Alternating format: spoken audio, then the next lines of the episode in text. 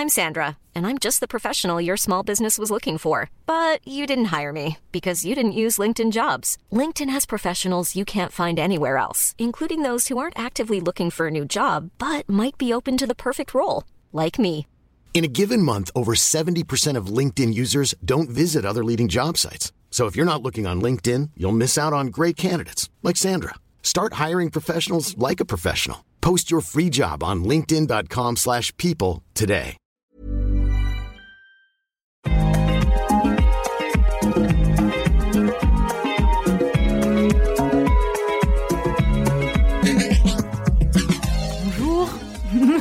Bonjour, c'est moi. Coucou. Oui, c'est moi, euh, Dédé. Euh, Premier live. Premier live pour Voilà. Dédé. Euh, du coup, oui, exactement. C'est une première. Euh, yo yo yo. attends, attends.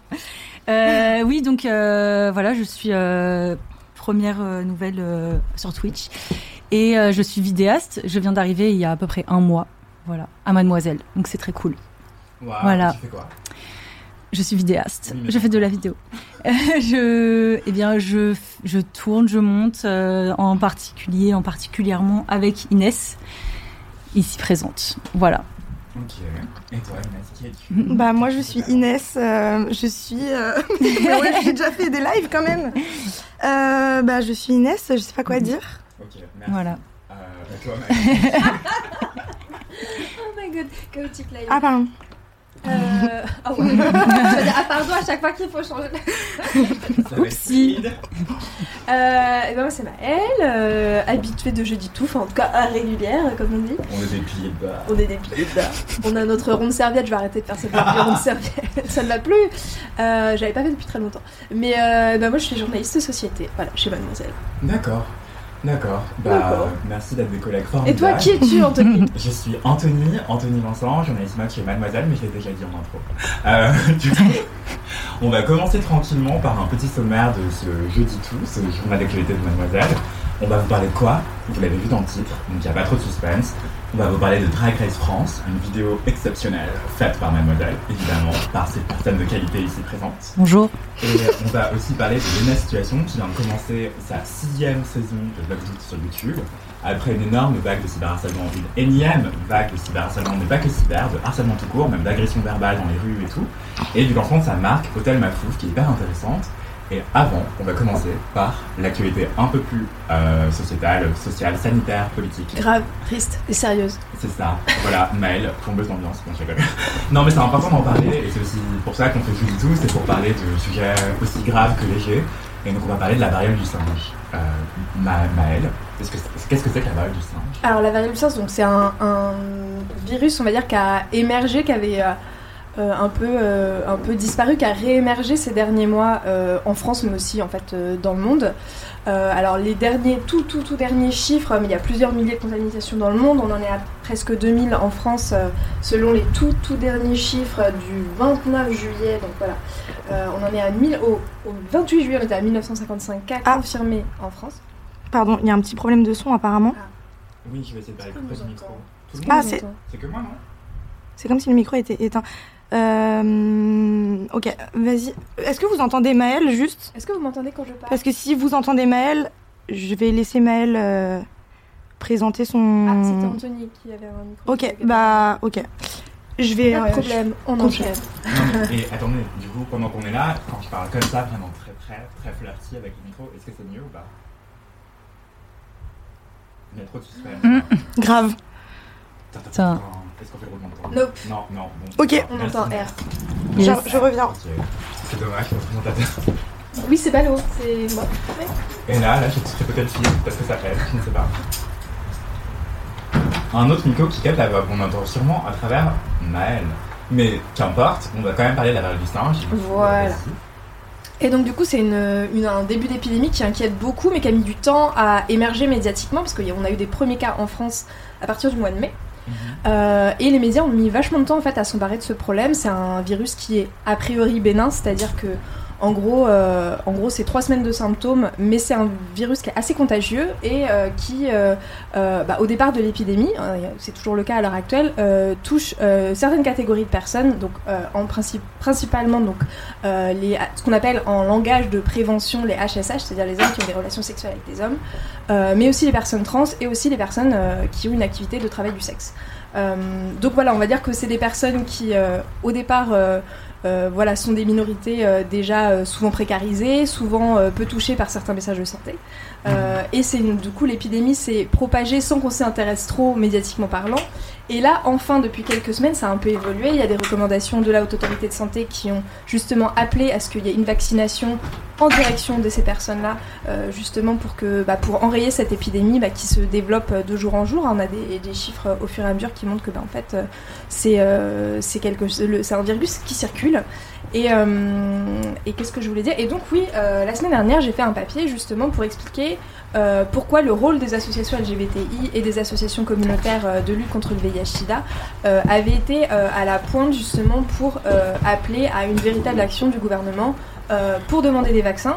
parce que les vaccins existent, hein, c'est pas une maladie qui vient d'émerger, parce qu'on pense souvent au Covid, mais en fait c'est une maladie qui existe déjà, donc il y avait déjà des stocks de vaccins. et justement pour dire, bah, en fait là pour l'instant il y a quelques cas on va dire, mais c'est quand même beaucoup de cas et c'est quelque chose qui avance rapidement. pour l'instant ça touche certaines personnes, mais en fait bientôt ça arrivera aussi à l'ensemble de la population. Euh, donc voilà, il y a aussi ce débat sur la question de la population générale versus euh, les communautés. Donc euh, on pourra y revenir un petit peu plus tard. On va y revenir, ouais. mais voilà, en tout cas, c'était intéressant de voir bah, comment, comment se fait-il que au début, courant mai-juin, personne s'intéresse trop à cette épidémie, à cette épidémie et finalement, bah, on se rend compte que qu'il faut faire quelque chose et que c'est pas parce que ça touche euh, euh, les gays, euh, les personnes trans, les personnes travailleuses du sexe qu'il faut ne rien faire parce que ces, ces personnes méritent aussi d'avoir un accès à la santé et que quand elles sont en première ligne dans une épidémie, bah, peut-être qu'il faudrait, bah, je sais pas, adresser des messages de santé communautaire qui leur sont destinés. Et les traiter comme des humains comme les autres en fait. Exemple, incroyable. Incroyable, effectivement. Non mais c'est effectivement extrêmement grave. Euh, peut-être qu'on peut revenir un peu plus en détail sur les voies de contamination euh, pour essayer de comprendre aussi euh, dans quelle mesure, enfin pourquoi est-ce que ça touche principalement ces catégories de personnes qui sont aussi des catégories particulièrement marginalisées par la société? Je vais juste mettre dans le chat.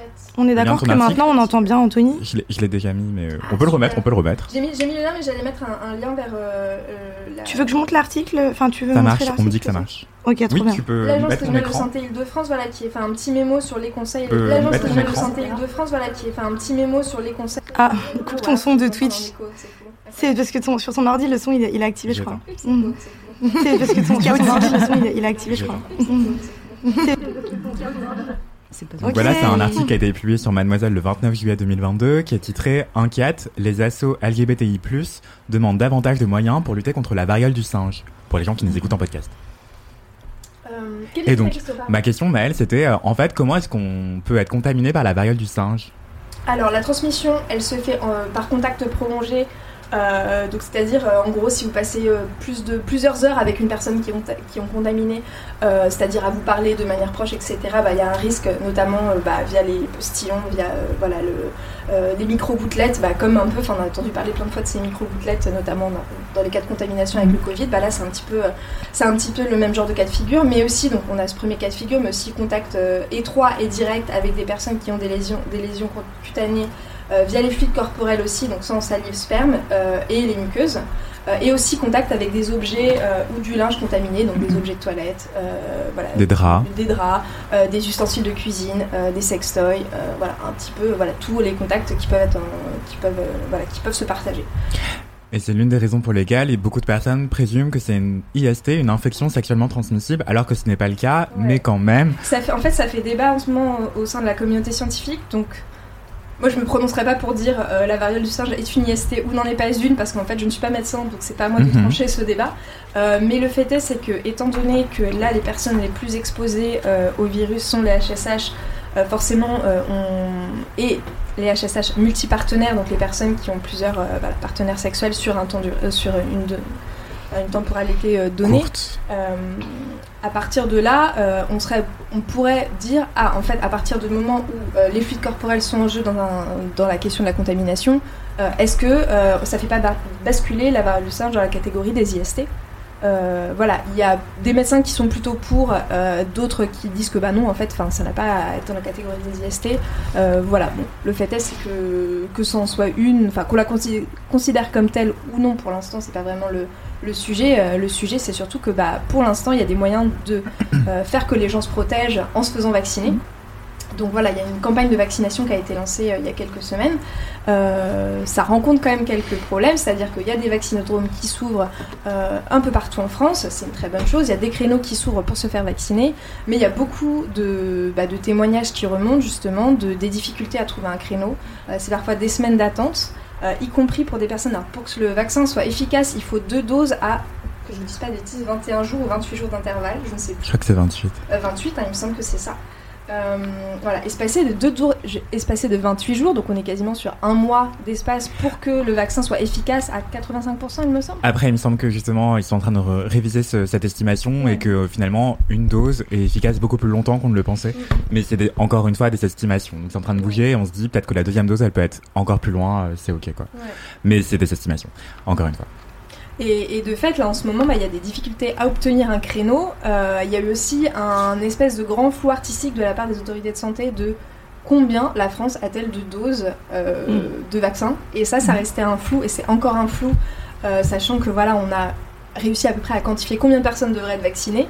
Enfin, aurait, aurait besoin d'un vaccin aujourd'hui à titre préventif. Et en fait, le fait est, c'est que pour l'instant, le gouvernement a dit euh, le nombre de stocks de vaccins contre la variole du singe, c'est une information classée secret défense. c'est comme ça. Je ne vais pas. Je, peux difficilement en dire plus là-dessus, mais en tout cas voilà. Et le fait est, c'est que donc dernièrement, euh, François Braun, donc le ministre de la santé, euh, a annoncé que la France avait de quoi vacciner les 250 000 personnes cibles, c'est-à-dire les 250 000 personnes qui sont identifiées comme des personnes les plus exposées, les plus exposées au risque de contamination. Donc visiblement, on a ces stocks.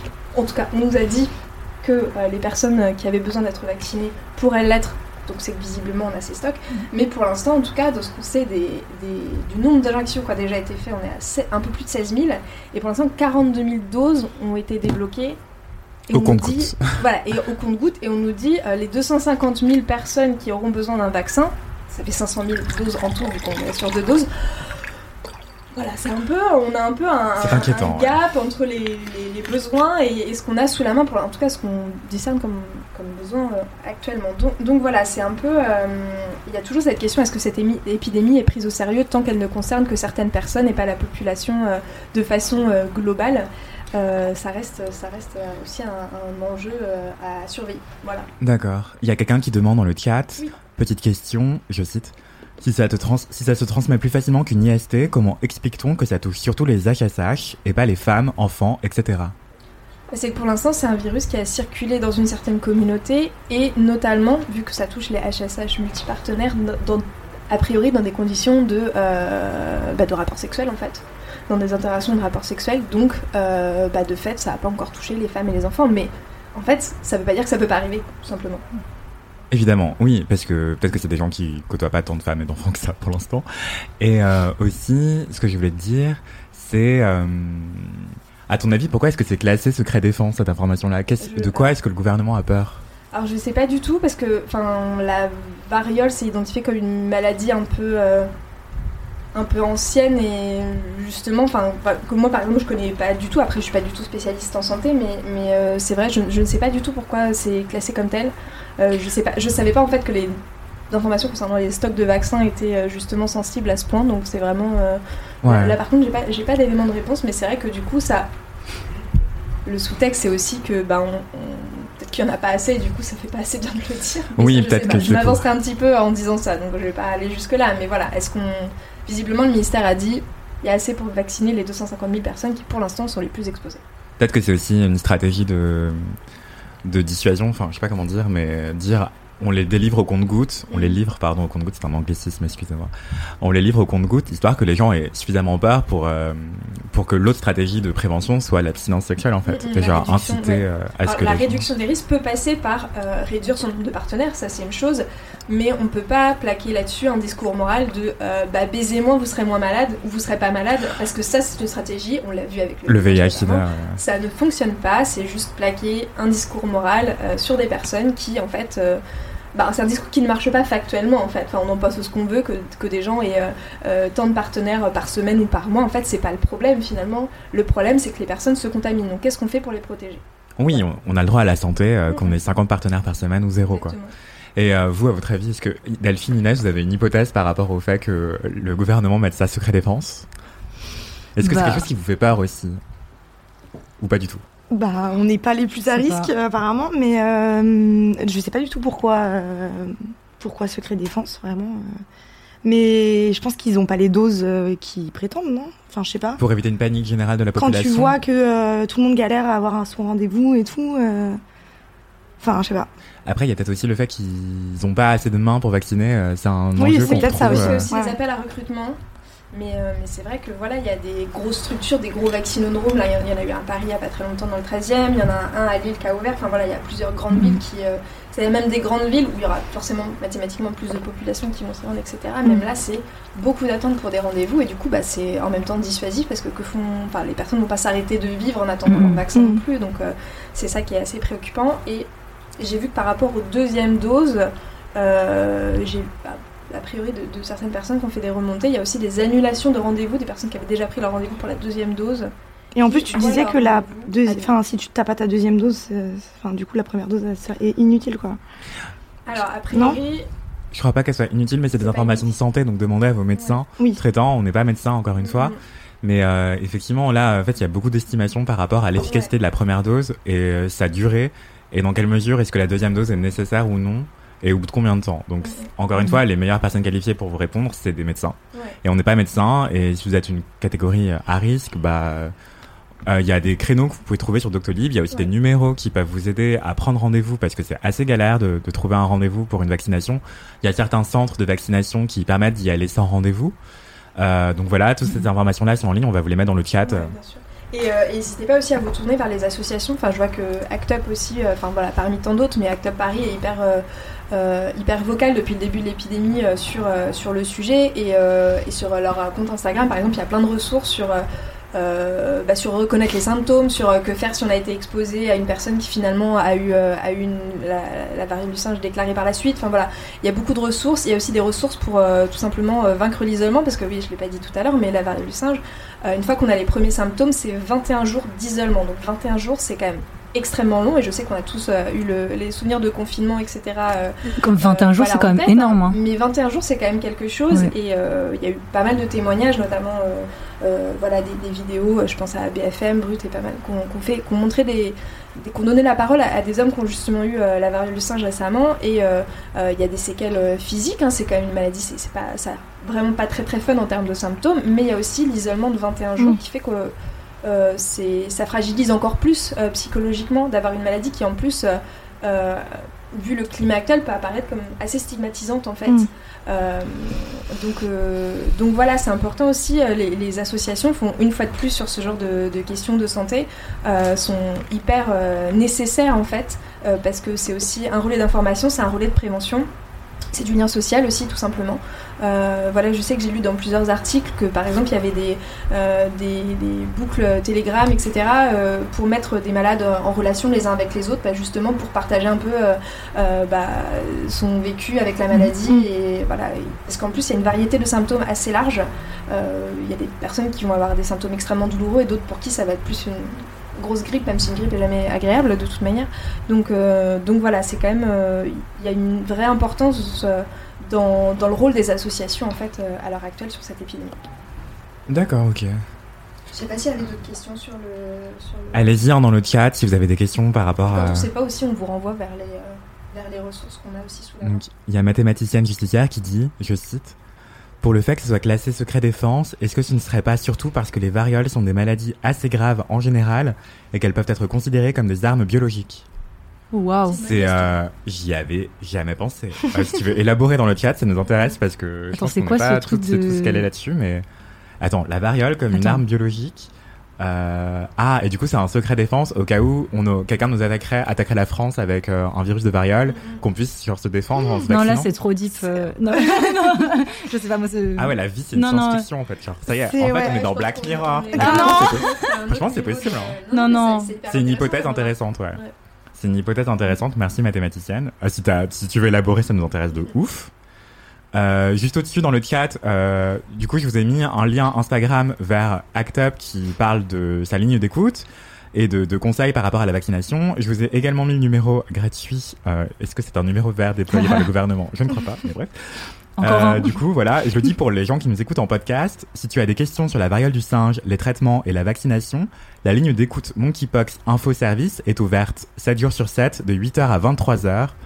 Attendez, parce que moi je suis bigleux, du coup il faut Mm. lire les chiffres. 08 01 90 80 69. Voilà. J'ai grave bien fait mon travail, non Je sais pas, non. D'accord, je me lance pas de fleurs, c'est bon. Euh, alors, quelqu'un d'autre répond dans le chat. Oui, j'ai entendu ça aussi. Variole, arme biologique. Ok, bah c'est une piste intéressante, une hypothèse intéressante. euh. En tout cas, si vous êtes à risque, euh, vous pouvez aller vous faire vacciner. Euh, bon courage pour obtenir un rendez-vous. Moi, j'essa- j'essaie d'en obtenir un depuis début juillet. Et fois, début juillet, on m'a donné comme date aujourd'hui, genre à 15h. Du coup, je vais aller à l'hôpital tout à l'heure à 15h pour être vacciné. Et apparemment, il y a quand même énormément de queue, même quand on a un rendez-vous. Ouais, euh, c'est- fou parce que j'ai l'impression que même pour le Covid, ça allait beaucoup plus vite pour avoir un rendez-vous que là, t'as attendu un mois, quoi, à peu près. J'ai attendu. Enfin, euh, plus, hein, plus d'un mois. certains encore C'est fou plus, quand hein. même. Enfin, je comprends pas, sachant que. Parce que, justement, Je sais pas. début juillet, quand j'essaie d'obtenir un. Essayé d'obtenir même depuis fin juin, je crois. Mm. Et juste, j'avais accès à rien sur Doctolib. Et les lignes marchaient pas, ou elles me disaient non, j'ai rien à vous proposer et tout. Vous n'êtes pas assez à risque. Et euh, début juin. Début juillet, pardon, j'ai fini par euh, voir un créneau. Et donc, non, c'est même pas ça, c'est que début juin, fin juin, j'ai envoyé un mail à tous les hôpitaux où c'était possible. Et il y en a un qui a fini par me répondre pour me proposer un créneau euh, en août. Donc là, là, aujourd'hui. Et euh, entre-temps, j'y suis allé tous les jours, plusieurs fois par jour sur Doctolib pour essayer d'obtenir un rendez-vous plus tôt. Et euh, rien. Du coup, euh, j'ai laissé tomber, quoi. C'est hallucinant. Enfin, j'ai pas laissé tomber, mais là, ça y est, j'ai rendez-vous euh, cet après-midi, quoi. Donc voilà, c'est vraiment euh, effarant de... Mais oui, je suis d'accord avec toi, Delphine, pour le Covid, ça a été beaucoup plus rapide. Bah, parce que même si c'était galère pour tout le monde, dans l'idée, personne n'a attendu. Enfin, je pense que personne n'a attendu un mois pour avoir un rendez-vous de vaccin. Il y avait des, il y avait des vaccinodromes partout. euh, tu pouvais Ouais. aller dans n'importe quel endroit et, Oui, parce que parti quoi. Il me semble que les infirmières Que là, et euh, infirmiers pouvaient euh, vacciner aussi, non Oui. pour le Ouais, Covid. ouais, ouais. Là, je crois que c'est que les médecins, il me semble. euh, Et, que- Ils essaient justement de faire, de faire en sorte Mm. que plus de personnes soient habilitées à le faire. et aussi, euh, je pense qu'il y a la peur d'être stigmatisé parce que je Oui. me demande dans quelle mesure aussi il y a des hommes qui n'osent pas aller être vaccinés Mm. De peur que ça soit une forme de coming out en fait social. euh, Mm. Genre, ah, si je vais prendre rendez-vous pour Mm. être vacciné contre la variole du singe, c'est comme si je déclarais que j'avais des relations sexuelles avec les hommes. D'ailleurs, c'est pour ça, on en parlait tout- plus tôt, tu disais HSH, ça veut dire homme ayant des relations sexuelles avec les hommes. Pourquoi est-ce qu'on emploie cette expression qui est relativement longue? C'est aussi parce qu'il y a des plein d'hommes qui ne se reconnaissent pas dans les étiquettes d'hommes gays ou d'hommes bi ou d'hommes pansexuels. Euh, ou d'autres encore étiquettes et qu'en fait dire homme ayant des relations sexuelles avec les hommes ça leur permet de s'y reconnaître dans certaines campagnes de prévention d'information des sondages des études etc des hommes vont se dire ah moi je suis pas gay je suis un mec hétéro j'ai des relations avec d'autres hommes mais je suis pas gay je suis pas gay je suis pas gay. Et ben ça les regarde et mais pour qu'on arrive n'arrive quand même à les informer ou à les prendre en compte dans des études des choses comme ça on va dire dans les formulaires par exemple plutôt que de dire êtes-vous un homme gay? Pour répondre à cette question ou je sais pas quoi euh, ou si vous êtes gay pour répondre à cette question ils vont mettre si vous avez des relations sexuelles avec les hommes et ben ça leur permet justement d'englober davantage de personnes qui sont concernées mais qui n'arrivent pas à se revendiquer ou pas forcément se revendiquer ou c'est pas une question d'arriver ou non c'est euh, ils ne se reconnaissent pas en tout cas sont- qui sont pas concernés en fait et qui du coup vont être plus difficiles à toucher en termes, Ouais. exemple, en termes de tout simplement de campagne de santé communautaire. ouais Euh, c'est des personnes qui sont un peu euh, hors des radars et du coup elles sont quand même concernées par ces enjeux de santé, Bien sûr. typiquement ici. Euh, mais du coup, comment, comment on leur parle, comment on leur parle aussi, enfin, quel, quel mot on utilise pour pas justement les faire. euh, fuir c'est vraiment ça, hein, c'est vraiment. euh, exactement quel, quel- quel genre de technique on peut avoir? Bah, C'est tout l'enjeu de la prévention. C'est-à-dire que la prévention, c'est faire comprendre des messages, mais de manière. euh, bah, c'est un peu, c'est un peu comme de la séduction, quoi. Mais c'est-à-dire, non, mais en vrai, il faut, il faut réussir à faire passer des, des, des messages qui sont pas forcément euh, entendables en d'autres, en d'autres circonstances, mais justement pour le bien des personnes, en tout cas pour leur sécurité. Et, euh, et voilà, et typiquement, ça, c'est des personnes, euh, enfin voilà, des, euh, difficile à atteindre des pères de famille euh, euh, mariés avec une femme et qui ont des enfants, mais qui ont des à côté avec des hommes, bah en fait, Mm. c'est pas des campagnes de non mais voilà c'est des, c'est les campagnes de santé communautaire adressées aux hommes gays bah voilà ça va pas leur parler en fait ça va Ouais, c'est ça. Faut que, faut que ce soit une communication, Communication plus globale en fait, pour que tout le monde, euh, voilà, se, Non, mais, mais en fait c'est se pas- sente concerné, alors que bah ils mettent pas le mot là-dessus, quoi. C'est tout. C'est hyper parlant Ouais. ce que tu dis Delphine. euh, effectivement, je pense qu'il y a des hommes qui sont concernés et qui les informations n'arrivent pas jusqu'à leurs oreilles parce que euh, Ouais, en fait ils sont ça. pas abonnés au Instagram d'Act Up, ils sont pas euh, en train de s'informer dans Mm. des centres Ou même ils communautaires, même pas euh. la- le, le mot sur, sur leur, leur relation ou ce qu'ils qu'ils euh, font même. C'est pas leur vécu en fait. Ouais, c'est ça. enfin, voilà, Ils se reconnaissent pas, ouais. une- Mhm. C'est encore une idée de pas plaquer un jugement moral que euh, ces personnes devraient faire leur coming out, ces personnes devraient vivre comme ci Mhm. ou comme ça. En fait, ce qui compte en termes de santé communautaire, c'est justement que les personnes prennent soin d'elles en fait. Mhm. Après, ce qu'elles font, euh, si elles vont mentir euh, toute leur vie à une partie de leur entourage, Oui, ça les bah, regarde, En fait, quoi. ça les regarde, Ouais. c'est pas le problème. Cela ne nous regarde pas. Effectivement, donc il y a aucun jugement moral à avoir euh, et il n'y a pas de honte à aller euh, être vacciné contre la variole du singe. Au Mhm. contraire, allez-y si vous le pouvez. Si euh, vous êtes population, population exposée, Oui, et oui, effectivement, tu fais bien de le souligner, Maëlle, parce que en fait, je sais pas comment dire ça sans stigmatiser les personnes hypochondriaques, mais ce que je veux dire, c'est qu'il y a des personnes plus exposées que d'autres et on galère à accéder au créneau. Du coup, euh, laissez-les aux personnes les plus exposées. Si vous n'êtes pas hyper hyper exposé, euh, peut-être qu'il y a des personnes plus concernées, euh, plus urgemment que vous, euh, qui méritent d'être vaccinées avant. Enfin, c'est pas une question de mérite, excusez-moi, mais qui courent davantage de danger en fait. pour le moment, Oui, pour qui c'est plus nécessaire, que plus urgent. va se répandre encore plus et qu'à un moment on devra tous se faire vacciner. Oh well. Ouais, ouais. Bon, bah écoute, merci Voilà, beaucoup pour ce, rappel, cette prévention autour de la variole du singe. Euh, Il y a quelqu'un d'autre dans le chat qui nous dit, euh, je cite, même pour le Covid, j'ai attendu un mois perso. Euh, C'est Vicas Coco. Euh, merci pour ton message. mais oui, moi, moi aussi j'avais attendu hyper longtemps, mais je crois que c'est plus parce que j'avais eu le Covid récemment, du coup j'avais un délai à attendre Ouais. avant de te vacciner, machin. Et c'était hyper contraignant par rapport à, comment on appelle ça, le, le pass sanitaire. Parce qu'il allait périmer, mais je pouvais pas encore être vacciné, je sais pas quoi. Enfin ouais, c'est n'importe quoi. Ah, le pass sanitaire. Dit, vous- vraiment, t'as dit un mot, manque ça m'a, ça m'a crispé. hein. Ok. euh, en tout cas, pense- posez vos questions, vos remarques dans le chat. On, on vous lit, on vous écoute. Euh, et aussi, euh, bah, merci beaucoup Maëlle. Est-ce que tu as quelque chose à, aj- à aj- à ajouter? Bah non, j'ai fait le tour, mais, euh, mais voilà. Je remets le lien vers ton article sur la variole du singe qu'on a publié sur mademoiselle.com. On essaiera de suivre ça sur Mademoiselle au fur et à mesure, même si voilà, n'hésitez pas aussi à vous informer sur les canaux plus généralistes sur ce sujet qui, qui suivent ce qui se passe au niveau de l'épidémie au, au quotidien. Voilà. Bien sûr, évidemment. Euh, le sujet suivant, c'est moi qui vais en parler en fait. Euh, c'est- C'est ça. Alors, Anto... non, ça va faire un peu bizarre. Euh, je vais vous parler de Lena Situation, euh, qui est le pseudonyme d'une jeune femme génialissime qui s'appelle Lena Mafouf. Donc, Lena Mafouf, est-ce que vous la connaissez euh, Est-ce que vous ne la connaissez pas? Je ne sais pas. Dites-nous dans le chat si vous regardez ces vidéos. Euh, Lena Mafouf, donc c'est une jeune entrepreneuse. Salut à toi, jeune entrepreneur. Pardon. euh, Lena Mafouf, en fait, elle a commencé. euh, donc, c'est une femme française qui vit en France, qui vit à Paris. Elle a lancé un blog mode en 2012, euh, en- pendant qu'elle faisait des études de mode pour le marketing du luxe. Et en 2015, elle a débuté sur YouTube. Et donc, elle était hyper assidue. Elle faisait des, des vidéos, genre une fois par semaine, il me semble, pendant les premières années. Et euh, très rapidement, bah, dès la première année, en fait, il me semble, comme elle s'ennuyait au mois d'août, elle s'est dit, je vais lancer un concept, les vlogs d'août, une vidéo par jour pendant tout le mois d'août. Donc, ça fait 31 vidéos par jour. Je sais pas si vous vous rendez compte, le vlog, il dure une quinzaine, voire trentaine de minutes. Et elle le monte chaque soir. Donc, en fait, dès le 1er août, elle commence à monter pour sortir le 2 août un- une première vidéo.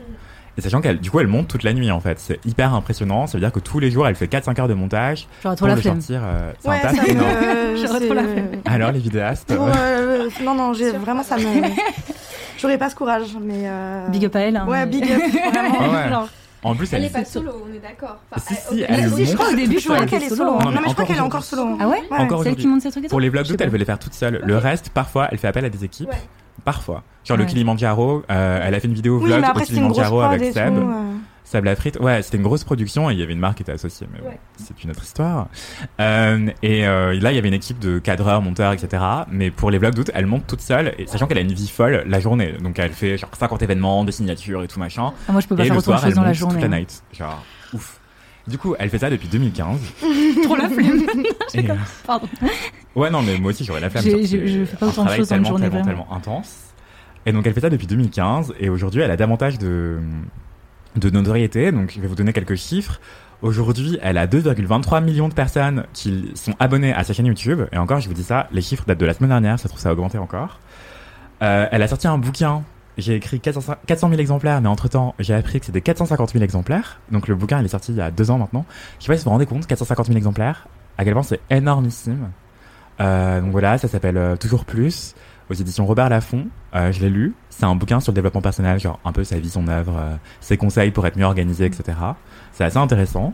Ce que j'avais adoré à l'époque, c'était le somme des auteurs qui Ah oui, je me souviens. Et c'était vraiment, genre, les gens étaient scandalisés qu'elles De vendent fou. autant de livres. Tu vois, c'était vraiment la devinette dans, les, euh, Mm. dans les émissions télé ou radio. C'est vous ne savez pas qui est la personne qui a vendu le plus de livres. Tout le monde était en mode c'est Marc Lévy, euh, c'est Guillaume Musso, euh, c'est trucs, c'est machin. Et bah non, c'est Léna Mafouf et tout le monde était oh, c'est qui, celle-là Ouais, ouais, ouais. C'était Ah, j'en souviens pas de ça. Si, si, moi je me rappelle. Bah, effectivement, il y a, je me rappelle notamment d'une tribune de, d'un type euh, avec le nez euh, très rempli qui disait euh, Waouh Ça tire 147 pages de vide, 19,50€ de perdu. Euh, voilà Et pour critiquer le de livre somme. de Lena Situation. Ouais, ouais, ouais. Et, euh, plein de cours, et tribune pleine de somme. Oh waouh. Oh, je ne citerai même pas son nom, il ne mérite pas.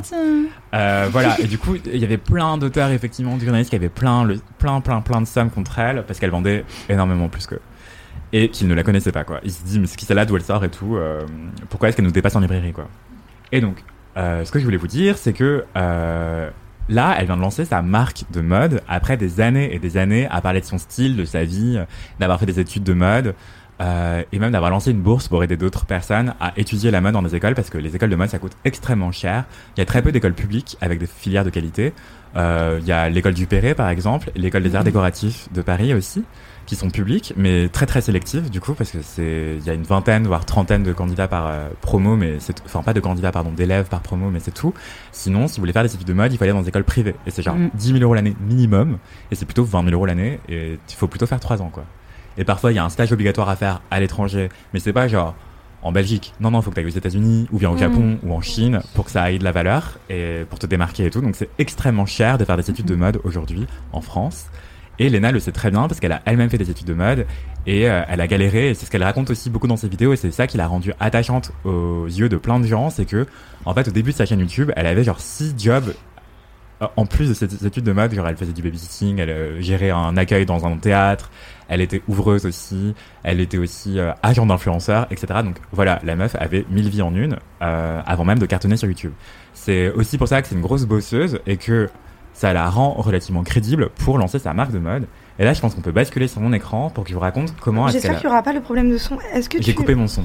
Ouais, mais pas sur ton ordi, mute-le sur euh, Twitch. Tu vois ce que je veux dire? Ok, Je- Peut-être que ça vient de là. voilà, c'est fait. Désolée. Euh, mais avant de, de regarder mon écran, Ah, pardon.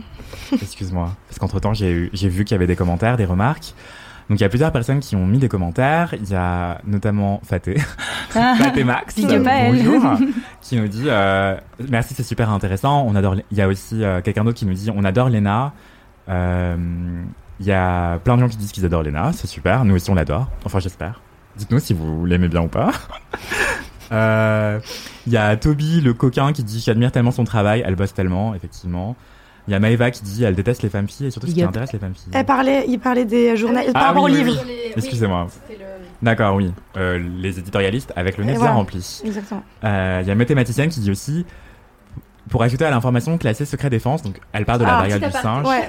Petit aparté, variable du singe. J'ai cherché vite fait et j'ai trouvé que le classement de cette information doit dépendre du plan Biotox qui a été institué par le décret numéro 2003-313 du 3 avril 2003. Oula, ça fait beaucoup de 3. Ça fait, ouais, il y a un complot encore. Ouais, ça hein. fait un Ah, peu c'est- un peu nous sachons là. Puisque le plan fait étant... peur, là. Non mais mathématicienne justicière, c'est une valeur sûre, genre merci Ah t'es ouais toujours là, on Ok. t'adore. J'avoue, elle était là la semaine dernière. Euh, puisque le plan est en révision depuis 2016 et que les travaux associés sont couverts par le secret défense. Ça expliquerait pourquoi l'info sur le nombre de vaccins est secret défense. Ok, sense. c'est euh, hyper intéressant comme hypothèse. Euh, affaire à suivre. On va en revenir à l'NMA Fouf, sans transition. J'avoue, on a vraiment. euh, non, je suis désolé, mais j'ai un peu lu- vu le commentaire un peu tard. Mais en gros, là, il y a quelques semaines, elle a annoncé qu'elle allait enfin lancer sa propre marque après avoir été notamment directrice de la création de contenu chez euh, Jennifer, la marque française que vous connaissez sûrement, Ah, mais oui, c'est vrai. euh, Mhm. qui était à la mode quand notre génération était pré-ado, ado, et euh, qui est devenue ultra ringard quand euh, nous on avait genre la vingtaine, genre. hmm. Et là, ça c'est revenu relativement à la mode grâce à Lena Situation, qui est devenue la créatrice de contenu euh, de, de Jennifer. Et d'ailleurs, je vais vous envoyer un article. On va, on passe pas tout de suite sur mon ordinateur, mais Ouais, je vous envoie un article sur euh, comment Jennifer est redevenue presque hype et même en, dans quelle mesure, en fait, c'est notamment grâce à plein de collab avec des youtubeurs euh, mode en fait. Euh, Ou même Mais ils YouTube- avaient pas fait un- une Ils ont- collab avec Joanne Paps et sa sœur, je crois, non? Joanne Paps et sa Et sœur. ouais, même avec des youtubeurs en général, ils ont fait un truc avec McFly et et Carlito. Là. Ah, ils avaient fait ça Ouais, ouais, aussi. vraiment, ouais, vraiment. Ils ont pris Bah, tous les ouais, youtubeurs, ils ont ouais. fait allez, c'est parti, euh, vous allez nous faire des fringues, les gars. C'est- ça part. Oui, oui, pour vous la faire Ouais. courte, en gros, euh, ils ont, en fait, c'est devenu la marque qui servait de euh, placement de produits. Enfin, pardon, pas de placement de produits, mais pour faire du merch en fait de qualité. Mm. Les youtubeurs, plutôt que de lancer du merch cheap euh, via un truc de dropshipping ou je sais pas quoi, qui galère parce que les abonnés, ils peuvent pas essayer avant d'acheter, Mm. ils peuvent pas forcément commander en ligne parce qu'ils ont pas forcément aussi euh, une carte bleue par eux-mêmes en fait, que c'est Ouais. leurs parents qui payent. Et leurs parents, ils sont peut-être davantage réticents à acheter en ligne que les enfants. Et du coup, quand t'as un enfant qui est fan de McFly et Carlito ou de Jennifer, euh, pardon, de, de Lena Situation Nous Ou nous de sommes dans les années 2000. ça suffit. ou de Johan Paps et tu dis papa maman euh, ou papa papa et maman maman on sait pas euh, je veux trop le, les dernières fringues de McFly et Carlito et tout s'il vous plaît amenez-moi chez Jennifer je vais vous montrer c'est comme ça je peux l'essayer devant vous et tout c'est beaucoup plus facile Ouais, de ouais. convaincre de convertir Et puis ça ramène, enfin, pour Jennifer, c'est béné- c'est bénéf aussi. c'est hein. archi bénéf Ouais. pour Jennifer. Du coup, je vous envoie l'article de euh, comment euh, de Lena Situation à McFly et. Carlito, comment DCMJ, qui est le nouveau nom de Jennifer. DCMJ, ça veut dire Don't Call Me Jennifer. Ah mais oui, c'est vrai. Ah, est devenue la waouh, marque Je des savais même pas influenceurs. ça. Si, si, et c'est aussi une volonté de devenir un peu C'est gender depuis longtemps Oui, euh, c'est depuis 4-5 ans. Attendez, il y a Ouais, mais moi je pensais que c'était. Je suis complètement passée à côté de ce Mais je pensais que c'était juste leur slogan, mais c'était pas la marque en elle-même qui Ah, avait ouais. changé. En fait, c'est leur slogan qui, qui est devenu Don't Call Me. De... Enfin, Euh, bref. Bah en fait, je pense qu'ils sont un peu hésitants encore à est-ce Ouais. qu'on tourne clairement la page de la fois où on s'appelait Jennifer, de Bah, l'époque où on s'appelait Jennifer. ce serait bizarre qu'ils appellent ça, enfin que ce soit leur marque parce que ça fait vraiment une marque à rallonge, alors que Jennifer ça se dit hyper, euh, enfin. Franchement, euh, C'était pas c'est d'accord. c'est trop long. Genre, je vais leur dire non, c'est trop long. Petite analyse marketing, merci Delphine. Mmh, Donc voilà. toi, tu penses que c'est beaucoup trop long. C'est bien Le trop long. DCMJ. Non, non, c'est nul. Non, c'est nul. C'est Non, nul. vraiment, Jennifer JNY. Tu vois, Ouais, mais tu vois, il y a bien des marques. qui s'appellent- Il y a bien des marques qui s'appellent c'est DKNY, tu vois, par exemple. Non, moi je dis conneries. Non, mais c'est- c'est DKNY parce que c'est, enfin, c'est DKNY parce que c'est Donna Karan, Oh savais mais euh. New York. Attendez. Oui, c'est ça. C'est Donna Karan, New York. Ouais, Euh, c'est pour ça que ça s'appelle DKNY. mais Don't Call Me Jennifer. trop Call Me. Jennifer, C'est c'était effectivement leur slogan en mode euh, me collez pas d'étiquette, arrêtez de m'appeler Jennifer. C'est- En vrai, c'est un peu drôle. Genre, ils assument plus trop qui ils étaient avant, quoi. Enfin, ouais, je sais pas, ouais, ils jouent ouais, avec ça, genre. En gros, euh, Jennifer, c'était, ça a été brutalement regardé, pour vous la faire courte, après je reviens à la situation. La marque a été lancée en 85, puis ça a été ringard, ringardisé parce qu'il y a Zara qui est arrivé dans le game, Mm. et H&M aussi. Du coup, c'est devenu, Zara est arrivé en France en 90, H&M en 98. Et du coup, euh, Jennifer c'est devenu un peu has-been par rapport à, ces autres acteurs de la fast fashion. Euh, puis ça a été racheté par des gens qui avaient Celio, euh, puis la personne qui a lancé Undies, et ensuite euh, il y a eu un gros moment de flottement hyper long, et elle s'est rapprochée de Lena Situation il y a quelques années. Je vous retrouve l'info. À partir de 2019, euh, elle a commencé à sortir des t-shirts pour, pour euh, Don't Call Me Jennifer, mais elle travaillait déjà pour la marque depuis l'année d'avant, donc 2018 environ. Euh, et voilà, donc pour vous la faire courte. Et depuis ça, elle fait souvent des collabs, la marque Jennifer, avec des youtubeurs, euh, des influenceurs. Du coup, il y a eu qui d'autre? Moi, je, je me souviens de Joanne Paps et sa sœur. Ouais. Tu dis qu'il y avait McFly et Carlito, ah, on est sur mon, Lena. mon ordinateur, j'avais pas vu. Pardon. Non, non, je t'en prie, tu peux rester Et du coup, il y y en a d'autres, tu crois? Euh, oui, oui, oui. euh, C'est juste que moi, connais. par Il y a eu Bilal Hassani, ouais, qui avait fait une Ah ouais collab, collab qui s'appelait Two Spirit et qui avait vachement fait scandale. Enfin, je sais pas si elle s'appelait Two Spirit, mais elle s'inspirait de Two Spirit. Et Two Spirit, c'est une identité spirituelle aux États-Unis. Euh, qui est hyper important, euh, c'est presque religieux. Je pourrais pas vous l'expliquer, euh, donc je vais pas dire de bêtises, je vais rien dire de plus sur les, les personnes Two Spirit. Mais euh, lui, il avait fait une espèce d'amalgame en mode oui, ça veut dire qu'on est androgyne et tout machin, alors que c'est plus compliqué que ça. Hmm. Et euh, on s'approprie pas comme ça une religion Mm. euh, ou une ouais. spiritualité comme ça quoi. Donc oui, il y a eu Johan Paps, par... euh, Johan Paps, Bilal Hassani, McFly et Carlito. Voilà, je me demande si ça n'a pas eu Maya Adorable, j'ai un doute, mais c'est possible. Je vais regarder. Est-ce que je la cite dans l'article? Je crois que j'ai vu passer son nom tout à l'heure. Maya Adorable. Elle y invite également son. Lena Situation invite son réseau d'amis influenceurs comme Maya Adorable, Bilal Hassani, Johan Paps, qui signent également des collabs. La Gen Z adore. Voilà. Euh, je fais trop genre, je parle pas à la Gen Z. En vrai, bon, bref, je vais pas le dire. Euh, du coup, Lena Situation, après toutes ces années à taffer comme une euh, bosseuse euh, qu'elle est, euh, elle s'est dit bah c'est bon là je suis prête, je suis hyper armée pour lancer ma marque. J'ai fait des études de marketing de luxe, j'ai fait de la marque de des collabs avec Jennifer, je me suis occupée de leur image, de leur changement d'image, leur stratégie réseau. Elle a aussi beaucoup collaboré avec Dior, euh, pour qui elle est euh, une forme d'ambassadrice. Elle a même travaillé avec Vogue, pour qui elle fait des vlogs. G-U-E à la fin, jeu de mots, attention. euh, avec elle fait des, des, des vidéos où elle décrypte des phénomènes, euh, genre pourquoi les sneakers ça coûte si cher aujourd'hui, les sneakers collector, qu'est-ce qu'un hit bag, comment est-ce qu'on fait un hit bag, à quoi, à quoi est-ce qu'on définit un hit bag, etc. Et du coup, forte de toute cette expérience-là, elle lance sa marque, elle vient de le dire, euh, enfin elle l'a annoncé en juillet, et est, c'est sorti le 2 août 2022. Donc ça s'appelle Hôtel Mafouf. Euh, Hôtel Mafouf, pourquoi? Parce que en gros, la maison de ses parents, c'était un peu la maison du bonheur, tout le monde venait dormir chez elle, etc. Et, euh, et une fois que Lena Situation a pris son appartement à elle, elle s'est dit mais j'aime trop cette énergie, je veux garder cette énergie d'hôtel, tout le monde est bienvenu chez moi. Du coup, c'est ce, ce qui est aussi très manifeste dans ses vlogs, dans ses vidéos, parce que en fait, il y a tout le temps ses amis qui viennent chez elle et puis elle filme tout ça et du coup, t'as Bilal qui arrive, Bilal Hassani, Johan Babs qui débarque, t'as Seb Lafrite, donc son mec, euh, son petit ami depuis quelques années maintenant, euh, qui débarque. Il y a On tous ses potes youtubeurs qui débarquent. euh, Joanne Pabst dans ses vlogs en vrai, non? Oui, non, pardon, c'est vrai. Johan Babs, on voit plus trop, ouais. Mais, mais bon, on n'est pas là pour gossiper sur les youtubeurs, à moins que, euh, si vous avez du thé, balancez-le dans le Ah, chat. Dites-nous vos hypothèses et tout. Est-ce qu'il y a eu Rix ou pas? On sait pas. Bon, ça nous intéresse. Voilà. Euh, donc là, elle a lancé sa, sa marque parce que le surnom de son appartement, c'est l'hôtel Mafouf. Et ça l'intéresse beaucoup, se dire, en fait, je veux que ma marque, vous sentiez chez vous. Dans mes vêtements, que vous vous sentiez chez vous. Et c'est pas que des vêtements, c'est aussi une marque lifestyle, comme disent les jeunes. Donc, une marque de déco, euh, des bougies, euh, des trucs comme ça, des thés d'oreiller, etc. Mais le premier drop, ou comme pour le, on le dirait en bon français, la première, le premier volet de Dokia sorti, la première mini Le collection premier sortie. lancement. Le premier lancement, merci Dédé. merci Maël, 90 ans. Euh, Oh Pardon. non mais son, son, son premier lancement, sa première fournée, c'est beaucoup de vêtements. On va aller sur le site de, de l'hôtel Mafouf ensemble, si vous voulez bien. Du coup, c'est hôtelmafoufparis.com, son site. On peut aller sur mon écran.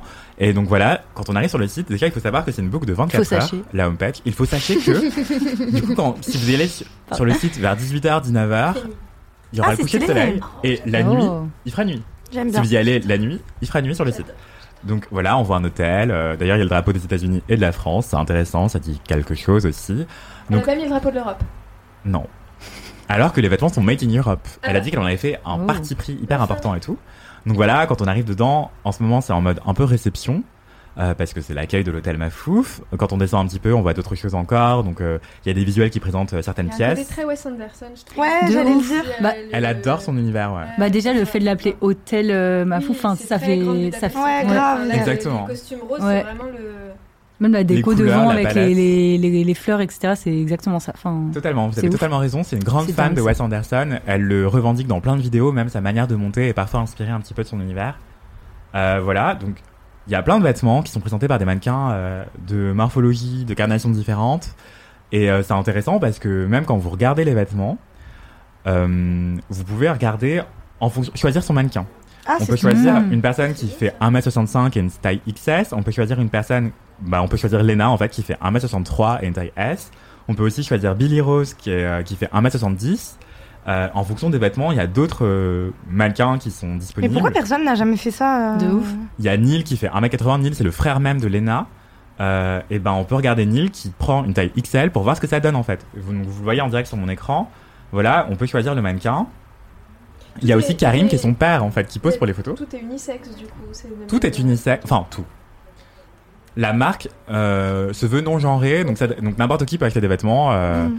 Voilà, si vous voulez acheter une brassière et que vous êtes un homme ou une personne non binaire, vous pouvez, quoi. Personne vous en empêche. Ah Et de toute façon, en vrai, moi, j'ai jamais trop compris. euh, Est-ce que les gens ont besoin que ce soit écrit unisexe Mais oui, pour acheter, ouf, genre les gens ont Mm. besoin de ça.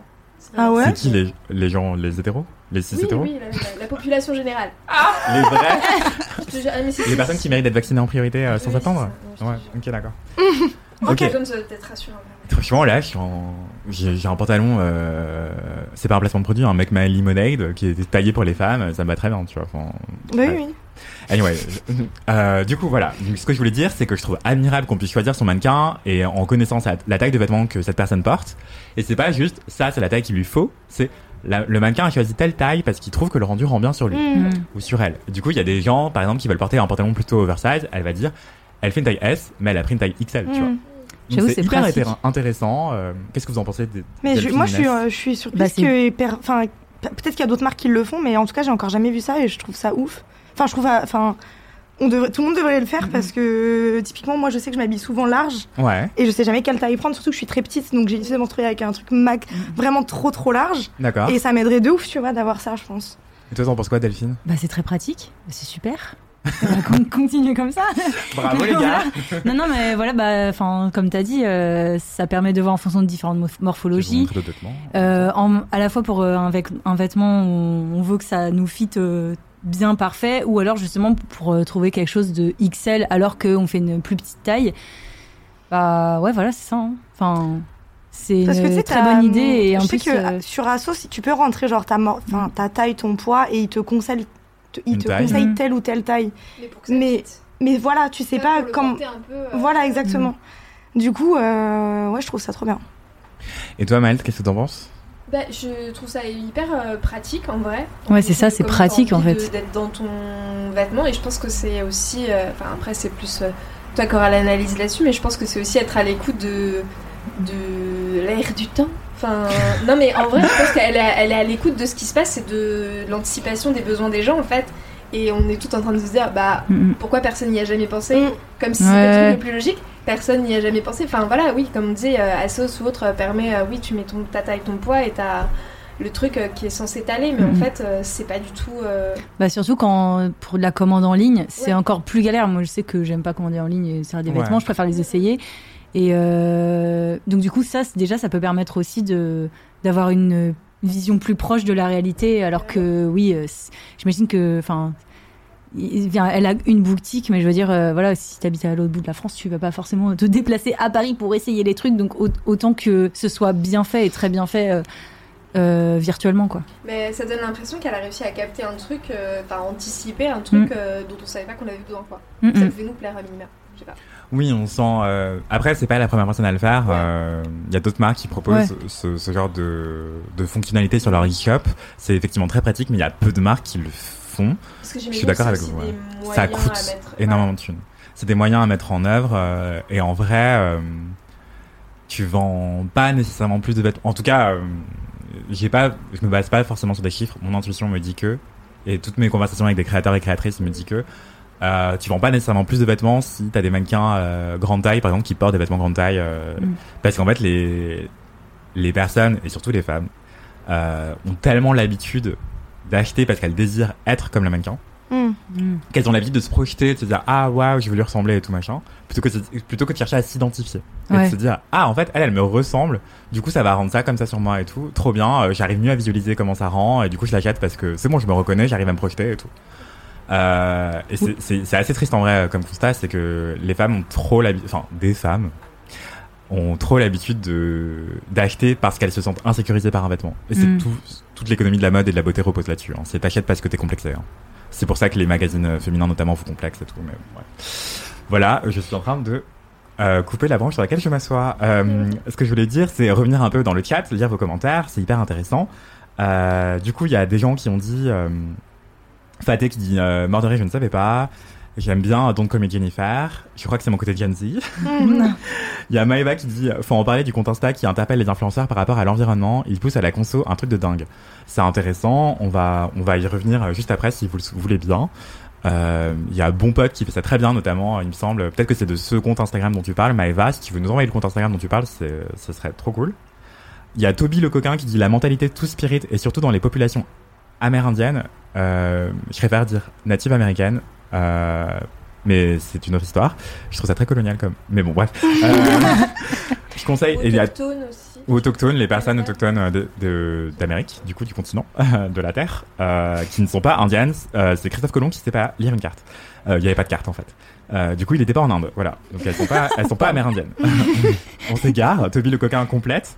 Je conseille la série Netflix de Jonathan Van Ness, euh, Getting Curious With, l'épisode Bye Bye Bannery parle très bien de la thématique des Two Spirit. Merci beaucoup pour cette recommandation, euh, Toby le coquin. C'est trop intéressant. Euh, du coup, Jonathan Van Ness, je sais pas si vous voyez, je sais pas si tout le monde voit, mais c'est euh, l'une des personnes juges dans l'émission Queer Eye de développement personnel, de style, de relooking, euh, voilà. qui est sur Netflix aussi, il me semble. Tout à fait, et qui est du coup non binaire. Ouais, effectivement, non binaire. Euh, Il y a Faté qui dit c'est trop cool pour les tailles en revenant de en reparlant de Lena Situation. Concept sympa, mais on n'a pas besoin de plus de marques d'influenceurs. Complètement Eva. Euh, voilà, il y a mathématicienne justicière qui dit elle a tout compris, c'est top pour le choix de mannequin. Euh, Il y a Faté qui dit c'est pas ouf d'un point de vue éthique, à part pour la salopette. C'est intéressant. On va y revenir justement sur le, côté éthique. Euh, donc voilà. Est-ce que vous, vous avez des remarques Ah, et Maëva complète en disant le nom du compte c'est Paye ton influence. Ok, bah on va y revenir juste après. Et du coup, est-ce que vous avez des remarques, des questions euh, sur les Euh, Namafou je, je sais plus qui a mis. euh, oui, euh, on n'a pas besoin de plus de marques d'influenceurs. Moi, j'avoue, je suis pas trop le public de ce genre de Mhm. marques et de concepts, donc j'arrive pas à me rendre compte à quel point il y a une. Un besoin, une un- demande Ou juste euh, trop de marques, euh, trop d'influenceurs qui prennent ce créneau-là et, après. bah, euh, Enfin, je sais pas. Voilà, je- j'ai du mal à me rendre compte en fait. Bah, pour vous dire, donc Maëva disait à très juste titre, euh, c'était Maëva qui faisait cette remarque, on n'a pas besoin de plus de marques d'influenceurs. On peut passer sur mon écran pour que je vous montre une vidéo, euh, parce qu'en fait, au-delà de l'e-shop, les Namafou va aussi lancer un pop-up store, donc une boutique éphémère. Je vous laisse apprécier la taille de la queue. La file d'attente. Mets le son pour voir si ça marche. Euh, J'avoue, j'en étais sûr. Mais à ce moment-là, c'est rempli de monde. Genre, euh, je sais pas si la queue elle se termine. Et carrément, il y a des gens, ils sont venus là et ils ont même pas tenté de faire la queue. Genre. pour les gens moi, qui nous genre, écoutent en podcast, donc on voit la queue qui est devant l'hôtel Mafouf, qui est le pop-up store. Euh, le concept store de Lena Situation qui a ouvert aujourd'hui. J'ai jamais vu autant de monde devant un hôtel en ça. C'est c'est- c'est une dinguerie. De toute façon, j'avoue, j'en étais sûr. Mais à ce moment-là, Ouais, c'est rempli de monde. Ouais, la, la queue est en accéléré, elle fait le tour d'un pâté de maison. Genre, c'est pas juste l'angle de la rue, c'est genre, Oh là la queue fait presque des centaines de mètres en fait. Donc c'est hallucinant, elle a ouvert son pop-up store, donc euh, sa boutique éphémère, un lieu de vente physique qui ressemble à un hôtel, décoré comme un hôtel de Wes Anderson, euh, dans le 17e arrondissement de Paris, le 1er août 2022. Et euh, elle documente l'ouverture et même les travaux pour terminer à la dernière minute et tout, elle le documente dans une vidéo sur sa chaîne YouTube, dans ses vlogs d'août. Et elle a fait l'ouverture au public, elle, est, elle, elle, elle y est allée elle-même. C'était dur à dire. Je suis vraiment euh, challengé d'un point de vue élocution aujourd'hui, navré. Euh, et voilà, donc t'as plein de fans qui sont vraiment hyper ravis de la voir, euh, qui pleurent parfois aussi. C'est hyper émouvant à voir. Et donc c'était pour vous dire, ouais, en fait, être une influenceuse et lancer sa marque de mode, bah, ça peut attirer un public de euh, énorme. Et, euh, et en tout cas, tout, toutes n'ont pas la trempe de Lena Situation ni son succès. Je recoupe le son. Non, c'est, t'inquiète, c'est pas toi. C'est le PC de régie. Super. Euh, du coup, voilà. Et ce que je voulais vous dire par rapport à, à la question éthique, c'est que du coup, les vêtements, ils sont proposés dans différentes tailles jusqu'au double XL. Et aussi, euh, tout est fabriqué en Europe euh, continentale dans- pour essayer d'être le plus local possible et donc limiter l'empreinte carbone de déplacements superflus, euh, puisque ça peut coûter très cher en fait d'un point de vue empreinte carbone, euh, pollution.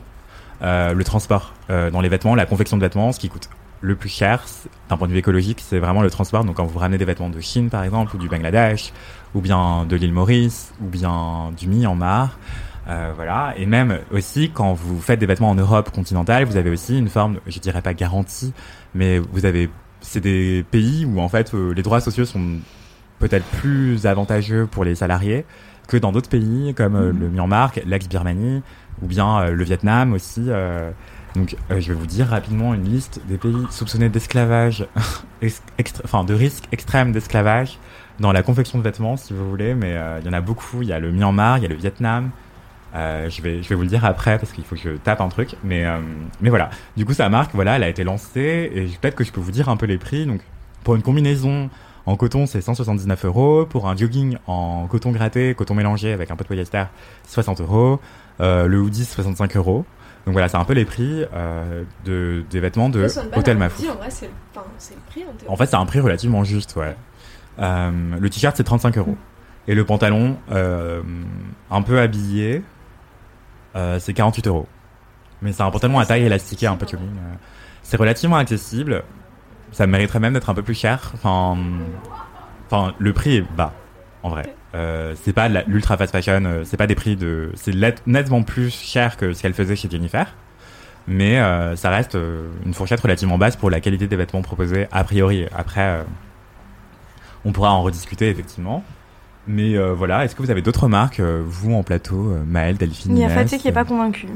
Pathé qui est pas convaincue, qu'est-ce qu'elle nous dit? Elle trouve, je trouve que ça s'éparpille. Autant le pop-up, l'hôtel, ok, mais les vêtements, je trouve que les prix sont ok. C'est dans la bonne moyenne de ce qu'il se fait. Euh, ok. Moi j'aimerais bien voir le reste, enfin les trucs de lifestyle, euh, enfin les bougies je m'en tape, mais le reste, il y a des trucs jolis. Ok. C'est quoi? T'as- vu déjà ou enfin, c'est peut-être même pas sur le site en vrai? De quoi? Sur euh, Les vêtements? les autres trucs, euh, les, les trucs hors vêtements et tout ça. Bah là, c'est le premier drop, du coup, il n'y a pas encore d'autres choses, mais euh, il y a de la décoration qui arrive. Euh, donc euh, moi je sais enfin j'ai pas le droit d'en parler en fait euh, voilà tu sais des choses Ok. je sais beaucoup de choses ouais. T'es quelqu'un. Euh, T'es quelqu'un. il y a Maëva qui dit les objets lifestyle bof dans le chat je cite elle vend un porte-clés et des gobelets il y aura d'autres choses Maëva t'inquiète voilà euh, Les gens ont pas de pitié quoi. Il y a Faté qui dit Moi, c'est le projet global qui me perd un peu. Je comprends. Euh, En fait, je pense que la- Lena a été très ambitieuse en lançant plein de choses en Mm. même temps. Il y a le pop-up store physique qui a aussi un espace de restauration vegan qui a fait un scandale monumental parce que les gens. Ah oui, elle s'est pris un sont- tollé, la pauvre. Eh ouais, une Ouais. vague énorme de cyberharcèlement. Pourquoi? C'est quoi le Euh, Parce que c'est vegan, tu te rends pas compte? Du coup, il y a plein d'omnivores qu'on dit euh, Ah, mais que qu'est-ce que c'est je vais manger? Et puis c'est Lena Situation, donc les gens la détestent, aiment la Oui, détester. c'est vrai qu'elle- C'est donc, vrai qu'elle euh, prend toujours tu prends les, deux, euh, tu prends les deux associés et ça te crée une sauce Twitter incroyable. gratuite. Oui, vraiment. Une sauce vegan gratuite. Eh, allez non, non, mais ouais, une fois elle s'est coupé les cheveux. euh, Oui, ça, je me souviens. Vague de cyberharcèlement pendant deux semaines. Genre la go s'est coupé les cheveux. Ouais, ouais. Les gens y croient trop, c'est leur, euh, leur, leur petite, quoi. Genre, je sais pas. Bref, qu'importe. Mais elle a pas leur time, donc c'est très bien. Mais en vrai, ça l'a beaucoup atteinte. Elle en a parlé dans une vidéo aussi. euh, je vais vous envoyer le lien dans le, dans le chat. Donc d'abord, je vous renvoie le lien vers l'article que j'ai fait sur la marque de Lena. Et maintenant, je vais vous envoyer le lien vers euh, le cyberharcèlement de Lena. euh, enfin, je dis cyberharcèlement, mais c'était pas que du cyberharcèlement, encore une fois. euh, justement, elle raconte dans une vidéo que je vous envoie maintenant dans le chat que les gens sont allés jusqu'à frapper chez sa, chez sa mère à la porte de l'appartement de sa mère pour l'engueuler, l'embrouiller et tout, téléphoner, occuper la ligne de la mère de Lena Mafouf toute la journée euh, pour la harceler, l'insulter et tout par téléphone. Il y a des gens qui sont allés jusqu'à traquer sa ligne, la ligne de téléphone de sa grand-mère en Algérie pour l'appeler Mais et c'est la-. Mais get a life, genre Dans la rue, des gens arrêtent Lena Mafouf euh, pour lui dire coucou, on peut faire une vidéo avec toi et tout machin. Et dès que euh, elle appuie sur rec, Lena elle est en train de sourire et tout. Et après il l'insulte en mode ouais. Enfin je vais pas répéter, mais en fait il l'agresse verbalement euh, face caméra pour bien l'humilier Mais quoi. qui sont. qui- C'est qui eux? Bah c'est des gens qui ont notre âge euh, et pas de vie. Du coup, enfin. Et des fait, hommes, principalement. des Disons les termes. Des gens font ça, du coup, j'imagine qu'après, tu te protèges et tu acceptes moins de faire des photos ou des vidéos avec les gens. Et après, Bah, tu c'est ça, ouais. hautaine qui veut pas. Enfin, déjà, le truc se referme. Sans... Enfin, c'est vraiment l'enfer, quoi. Mm, mm. Les gens sont dans un niveau de. Bah, de haine, quoi. Ouais, absurde. Vraiment la bêtise humaine à l'état brut, quoi. Mais euh, justement, euh, je trouve que ça dit beaucoup potentiellement du fait que euh, bah, c'est dur d'être une femme euh, dans la société en général, particulièrement sur Internet, et a Mm. fortiori si vous êtes une femme racisée. Euh, voilà. Donc, euh, est-ce que on passe au sujet suivant? Attendez, dans le chat, est-ce que vous avez des remarques, des questions? On vous lit, ça nous intéresse. Euh, et vous, est-ce que vous avez des questions, des remarques avant qu'on passe au sujet suivant? Bah, non, mais c'était super. Eh bien, non. Ouais, c'était grave intéressant, pardon. J'ai pas de remarques, mais euh, en plus, j'avais pas. Enfin, j'avais suivi de loin euh, le lancement de l'hôtel Mafouf, donc c'est cool. euh, Enfin, j'en ai plus appris, quoi.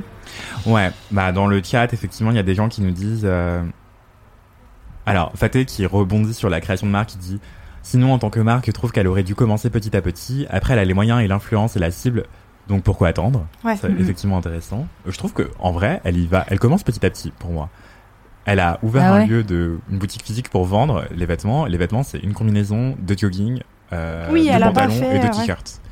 Elle a pas lancé Mm. tout d'un coup en mode 50 références ou quoi, euh, et encore 50, euh, je suis gentil. Euh, et elle a balancé et les vêtements et la déco. Enfin, Mm. elle y va petit à petit, je trouve, mais c'est un, un jugement subjectif. Il y a Grimard qui a une remarque extrêmement intéressante euh, qui dit euh, euh, les jeans hackers sont présents pour harceler des meufs, mais pour faire la même aux agresseurs sexuels, il y a plus grand monde, ça dégoûte. Effectivement, euh, il y a un truc qui est intéressant avec Lena, c'est que, enfin contre Lena en l'occurrence, qu'elle n'a pas du tout demandé, c'est que autant t'as des, euh, enfin moi ce que je comprends de ton message, hein, c'est il y a des youtubeurs hommes principalement, hommes blancs d'ailleurs, cis hétéros d'ailleurs, quel hasard, qui disent, euh, enfin qui sont clairement accusés par plusieurs personnes, voire il y a des procédures en Mm. cours Mm, euh, de justice, hein, euh, il y a des pardon. dépôts de plaintes qui ont été faits et tout, Euh, donc il y a des enquêtes en cours. il y a des hommes youtubeurs qui ont des dossiers de- d'accusations de, violences sexuelles euh, qu'ils auraient commises, donc qui sont auteurs présumés de violences sexuelles. Il y a des enquêtes en cours. Personne va, genre, je sais pas, moi, euh, je j'incite pas du tout hein, à les harceler ou les agresser verbalement. Je, je, je remarque juste. C'est plus eux, facile de on les taper laisse sur. tranquilles. Ah oui, grave. Ouais. Alors qu'il y a des dossiers On leur dit- énormes sur on leur dit dos. présomption d'innocence à tous les étages pour leur Ouais. pomme. hein. Ouais, ouais, ouais. Mhm. Ouais. présomption d'innocence, alors qu'il y a Ça des va, enquêtes béton qui sortent dans Mediapart sur leur dos, euh, qui les accusent de violences sexuelles avec des, des preuves irréfutables et tout, a priori. Et, euh, et ils continuent leur petite vie tranquille. Et Lena, elle se coupe les cheveux, elle est dans la sauce pendant trois mois. Ouais. En fait, c'est plus facile de s'attaquer à quelqu'un qui juste fait sa vie et, et euh, est sympa. Enfin, je veux dire, euh, voilà, t'as moins de. Puis quand t'as aussi plusieurs personnes qui se mettent d'accord, parce que c'est quand même, c'est pas une personne qui n'aime pas euh, la situation, c'est vraiment un groupe de personnes. Donc en fait, bah, forcément, tu trouves du soutien là-dedans aussi. Puis bah, tu continues. C'est l'effet de groupe, quoi. Ouais, ouais, ouais. Maëva complète en disant, euh, comme, comme toi, euh, Mhm. Euh, qui, a, qui a un effet de groupe. Il y a aussi Maëva qui dit être une femme racisée visible, c'est l'enfer. Il y a Inès qui, euh, donc euh, pas Inès qui est en plateau, une autre Inès qui dit super documentaire sur Arte au sujet du harcèlement en ligne systémique et misogyne. Euh, une femme qui a du pouvoir et qui l'ouvre, ça fait souvent grincer des dents euh, les hommes, sans surprise aucune. Euh, Il y a hum, quelqu'un d'autre qui dit Mr. Shirley, je sais pas, en tout cas Shirley. Euh, les harceleurs ont un somme juste parce qu'elle réussit et qu'elle est visible, horrible. Il y a Faté qui dit ASMR quand Inès Mm, se sert de l'eau. Inès qui est en plateau. Euh, voilà. Il y a Chakam qui tient des propos extrêmement violents contre les youtubeurs violeurs et on comprend. Euh... et j'ai pas le droit de dire que je suis d'accord. Et sinon, euh, voilà, est-ce que vous avez des remarques, des, des questions? Je vais essayer de trouver en attendant le documentaire Arte sur le cyberharcèlement. Mais je me souviens en tout cas qu'il y avait un documentaire réalisé par Roca Diallo sur le cyberharcèlement qu'elle avait subi et comment elle essayait d'obtenir justice pour qu'il y ait un procès en fait contre ces cyberharceleurs et que ce soit Mhm. vraiment fait. Parce qu'en fait, c'est un délit dans la loi Mhm. officiellement, mais dans les faits, il y a très... L'application est- Ouais, l'application est rarissime. Bah, surtout, comment tu veux porter plainte contre genre 1250 personnes Enfin, je veux dire, tu sais, quand c'est un groupe, tu as vois. Pour euh, screener tout le monde, Ouais. rassembler, faire un dossier. Enfin, Ouais, c'est parce que c'est un truc. Ouais, ça, c'est un groupe en fait, donc. euh, Je sais pas. Ok, j'ai trouvé le documentaire. Euh, il s'appelle hashtag sale P-E. P-U-T-E. Euh, non, mais en fait, on va dire des gros mots sur Twitch, donc ça s'appelle sale pute. voilà. euh, et sinon. euh, sinon, bah, on va passer au sujet suivant, hein, si vous le voulez bien. Euh, Delphine, Inès, parlez-nous de Drag Race France. Oui. Euh... Yes. Mets la cam sur toi, s'il te plaît. Bonsoir. De quoi Tu peux mettre la caméra sur toi. Ah ouais. Euh... Oui, Drag Race France. Eh ben, on a fait une interview. euh, on va y aller cash. Euh, C'était quand Il y a deux semaines, on a reçu la briochée qu'on Oui. adore. Est-ce que tu peux d'abord expliquer ce que c'est que Drag Race France Drag Race France, euh, C'est une émission de télé-réalité. c'est une Euh, compétition. compétition, C'est émission. une compétition slash télé-réalité. Qu'est-ce Ah, qu'il a. Mange ton pitch. Euh, et du coup, euh, voilà, c'est une compétition de drag queen. euh, en mode télé-réalité un peu et Ouais. c'est la première fois euh, Qui que- passe une fois par semaine. et c'est la première fois Voilà. que ça arrive en France Voilà, c'est ça. Euh, c'est une licence américaine de base mais il y en a eu d'autres enfin il y a eu dans, d'autres- dans Ouais, plein d'autres pays Ouais, il me y a semble eu Le Canada, euh, Royaume-Uni, Espagne, crois qu'il y en a d'autres en cours. mais tu peux manger Anthony hein. Vas-y. Maintenant affiché, franchement. Ils sont à combien là. d'émissions? Bah là, on est à l'épisode 6, il me semble. Euh, Ouais. Ce soir, c'est le, Sept. le Sept, ouais. septième. L'avant-dernier, On arrive à la fin. Euh, Voilà. On est trop triste parce que vraiment, euh, en ce moment, on est en folie tous les On ne jeudis. Que- Vraiment, on est en boucle, c'est un boucle. enfer. C'est- En fait- pénible. En fait, on, a- on est en train de saouler tous nos collègues. Oui. Oui. Oui. nous parler de fait Oui. parce que Stéphanie m'a pas parlé depuis. Ah, mais non Non, mais, Mais, oui. c'est vrai euh, qu'on saoule tout le monde, je pense. Par contre. Oui, mais bon, euh, voilà. Voilà, bah. Donc euh, oui, euh, Armando dit, euh, je vais aller regarder. Regarde, vraiment, c'est super, tu seras pas déçu. Euh, et je suis un peu jalouse parce que du coup, t'as 7 épisodes à rattraper. Et, euh, On aimerait bien tous les redécouvrir comme Ouais. ça. Voilà, Mhm. être- Ouais. être Pour la première fois. Ah oui. Ouais, franchement, euh, c'est super. Et du C'est coup, sur France TV euh, slash, on l'a pas dit, mais oui, Ouais. c'est sur France TV slash. Attends, peut les Un épisode tous Les replays sont disponibles. à 20h. J'ai envoyé, envoyé le lien. euh, c'est bon. Ah oui, de son article, ok. Mais je pensais qu'elle voulait l'article, euh, le lien de France TV slash, mais euh, pour ouais, regarder. mais nous on est chez Mademoiselle, du coup je fais la, du coup il y a le Oui, lien France sûr. TV slash dans mon article Mademoiselle. Du coup tu passes par Mad, tu nous lâches ta vue. Voilà. Tu peux même lâcher un petit commentaire genre j'adore ce que vous faites et après tu Ah. vas sur France TV slash, tu vois. T'as vu Exactement. On se rend service, tu vois. Du coup, on a reçu, euh, on a reçu la briochée et on a fait un petit chat make-up avec elle. Donc, elle est venue se maquiller avec nous et elle a répondu à nos questions. Euh, et la vidéo n'est pas encore sortie. Elle sort ce soir, mais on va vous montrer des extraits euh, en exclu parce qu'on est sympa. Yeah. Et après, on va pouvoir parler de Drag Race comme on fait quotidiennement en ce moment.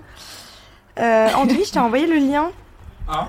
euh, euh, sur Slack si tu veux mettre. Sachant que, peut-être pour le contexte, euh, donc euh, la briochée est partie. euh, est Euh, partie, je crois, épisode troisième ou la 3. Spoiler Ouais. Ah, J'avoue, on spoil un peu. Oui, mais. Bon, attention, que va-. Non, il y a des gens qui n'ont pas On vu dans le chat, on va pas Il n'y a pas besoin de dire ça en fait. Oui, c'est vrai. pour Je sais comprendre pas. Non, mais bah ouais, mais. Enfin, Je sais pas pas parce besoin. que en fait, de... je sais pas. Je sais plus si elle a. elle est super et on l'adore. Voilà. Moi, j'aime tout le monde dans cette saison de toute façon. Pas aimer tout le monde, il y a forcément On des gens que tu aimes écran, j'ai moins. mis la vidéo. Oui, mais il y a des gens qu'on aime moins, mais on aime quand même tout le monde. Enfin, le casting est vraiment super. On va en parler juste après. Voilà, on a, on a Ah. spoil. Désolée, je suis très. On n'est pas sur mon écran si Non, euh, tu peux. Attends, remets-la du début. Qui veut croquer Oh, dans wow. les meilleures villes de France Et en plus, Dita Von Teese m'a restorisé. Mais moi, je n'ai pas envie de, du tout de performer euh, la masculinité. Ça m'intéresse pas. euh, J'ai performé ça pendant 22 ans de ma vie. Donc, euh, avec Paloma, on était déjà claqués avant même de tout la première journée de tournage. Je suis une femme et personne ne pourra me l'enlever. Mais dites donc, les maisons de couture, Jean-Paul Gaultier, Yves Saint-Laurent, qu'est-ce que vous attendez pour m'appeler? Je ne comprends pas. Je l'aime trop. Ah, il me dit. Une brioche qui s'enfarine. Hello, hello, hello, mes petites genoises. C'est la briochée de Drag Race France pour un petit chat make-up chez Mademoiselle. Let's go. Ouh. Ce qui est bien, c'est que Alors, je tiens à préciser que le tournage a duré deux heures. Vraiment, il fait long. 41 degrés. Oh, je suis prête, on va y aller. Pourquoi je m'appelle la briochée Bah, Il y, a- il y a plein de... Il y a plein de références dans, dans ce Possible nom. baisser Déjà, quand je suis rentrée chez Madame Arthur, je voulais un nom qui fasse très français, très pigalle.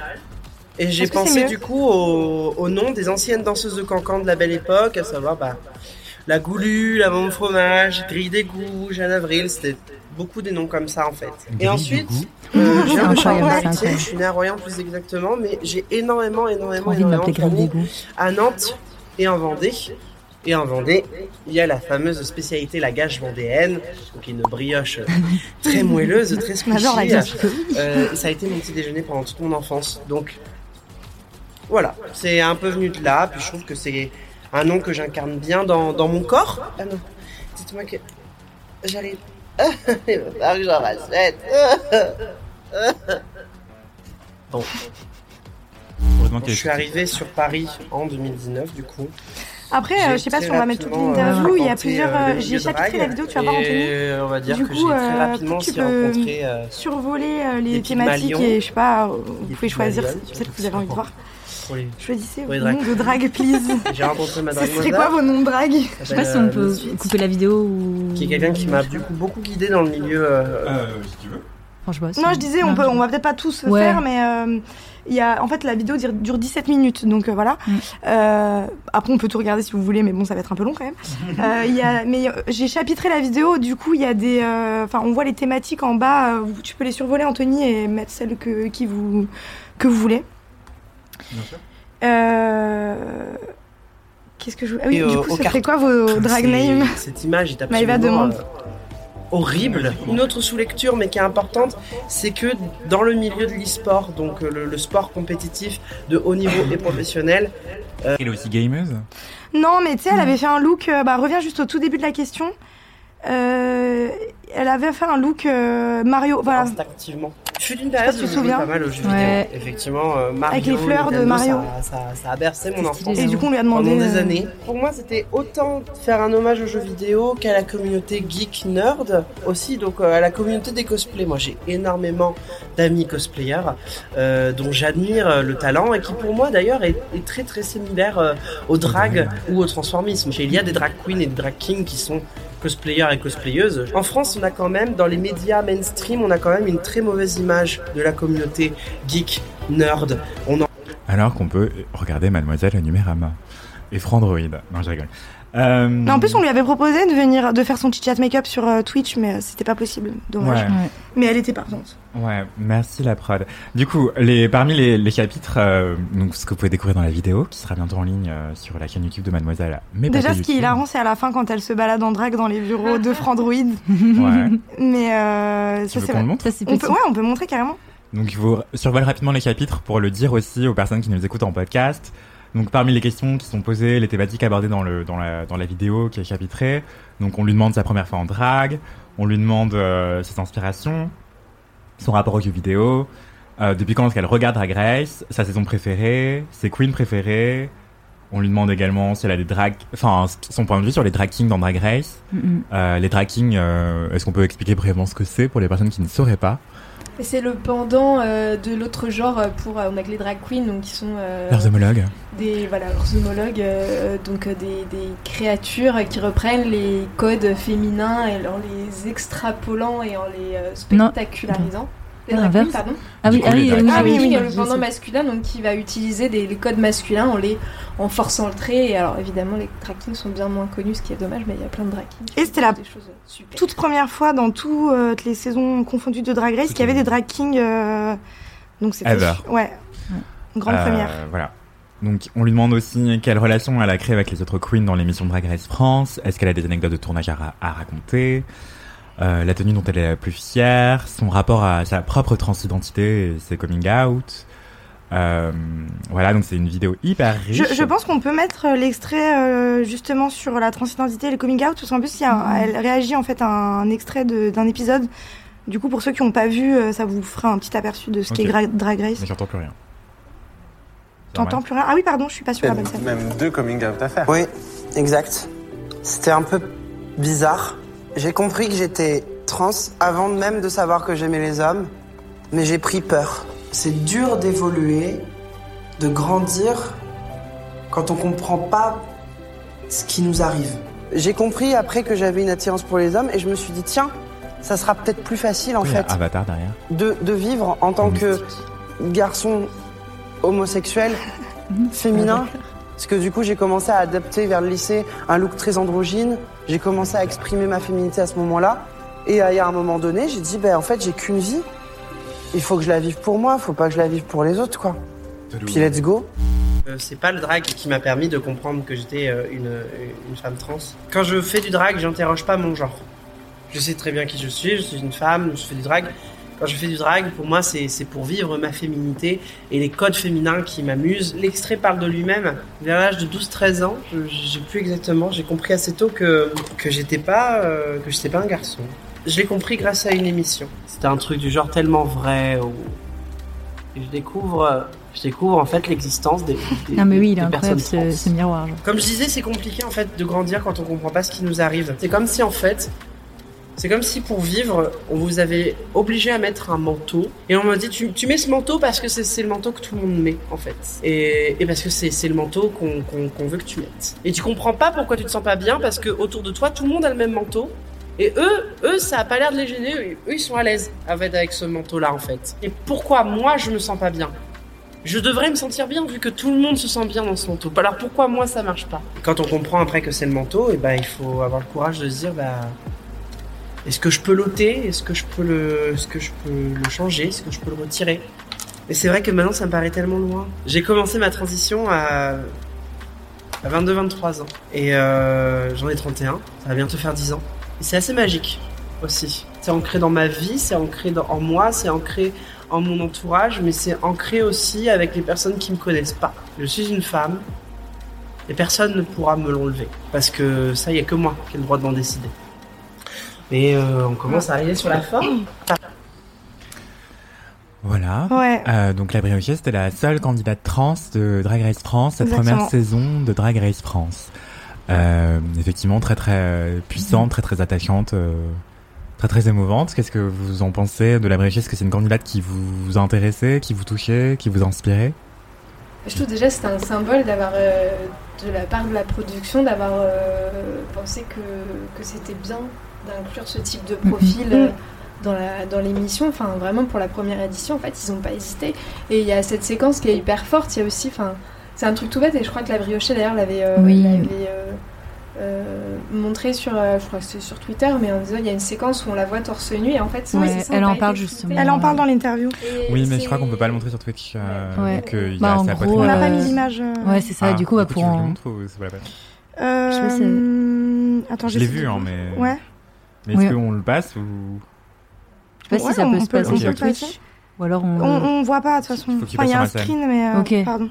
Alors, pas tant Juno c'est alors, Juno oh, yes. Ah, fille. Ah Fier que ma poitrine n'ait pas été pas. floutée, que ce soit Ouais. sur Sachet ou France 2, nos poitrines ne sont pas sexuelles. Ça, c'est un moment de télé historique quand même. Alors oui, des poitrines dénudées dans les films, ça on en voit, c'est pas de souci.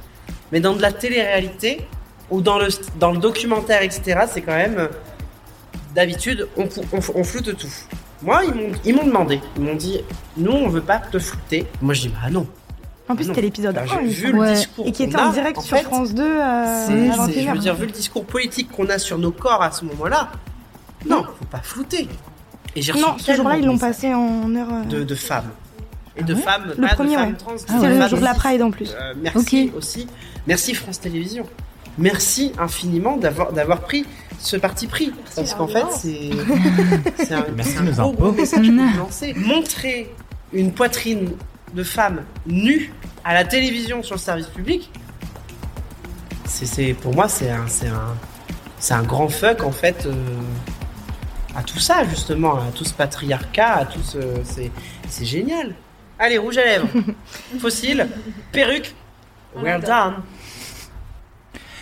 Ok, ouais. euh, c'est aussi une poitrine de femme qui est, qui est pas nécessairement mannequin, euh, qui fait pas forcément une taille Mm. 34, euh, Mhm. c'est une femme vraiment ordinaire, euh, et ça c'est, c'est plus ça qui m'a marqué moi, perso. euh. Mais c'est ça aussi qui était fort dans la première saison de Drag Race, c'est qu'au niveau du casting, franchement, euh, en termes de diversité, c'était fou quand même. hein. Ouais. Bah même elle le dit elle-même, euh, justement à la vidéo, euh, l'ancienne vidéo de Mademoiselle, euh, où justement c'était des, des, des drag queens qui, qui se demandaient euh, comment allait être euh, la, la, la saison Drag Race France. Et justement après, euh, du coup, euh, la briochée ré- euh, réagit à ça en disant bah en fait euh, franchement, euh, pour une première saison euh, française et première saison, bah voilà, à s'implanter, ils ont quand même, ils ont quand même bien réfléchi au casting. en prenant bah, voilà, des queens racisées, différents corps, une queen à barbe, etc. Et du coup, c'était un, très, un très bon lancement d'émission. Et du coup, bah. Non, tout le monde avait des craintes, je pense, et Ouais. personne n'a été déçu, Ouais, vraiment. franchement. Différentes Ouais. identités de genre. Ouais, on a hâte de voir les prochaines saisons. Moi, je pense au On futur. espère Ouais, Je pense au ouais. futur. Mais je crois Ouais. que, je Ouais. crois que, je crois que c'est- trois ans. hein. Je crois qu'ils ont Ouais. signé pour trois ans. Ok. Et, euh, Est-ce qu'on peut au moins regarder la fin, s'il vous plaît? On Oui, la passe fin, mon c'est- écran pour la la, fin de la vidéo est pour voir le reveal, euh, son look final et elle qui déambule dans les couloirs du Manoï, donc le groupe média auquel appartient Mademoiselle, avec euh, les collègues Frandroid et Numérama, les deux autres médias. Bon, après, il n'y avait pas grand monde ce jour-là parce qu'il, comme je Ouais. répète, il faisait 40 degrés, donc. euh, On peut passer son. Ah non Oh Ah, je suis Mais belle. oui, t'es belle. Oh. Incroyable. Oh. I wanna be loved by you, just you, nobody else but you. Alors, Chienne, tu veux te payer une bonne France ou pas du tout T'as envie de faire une petite pause Qui veut croquer dans les meilleures miches de France? Vous êtes trop timide, les chéris. Trop, trop timide. Mon dieu, j'espère qu'ils seront moins coincés en bas. Allez, passe partout. Merci.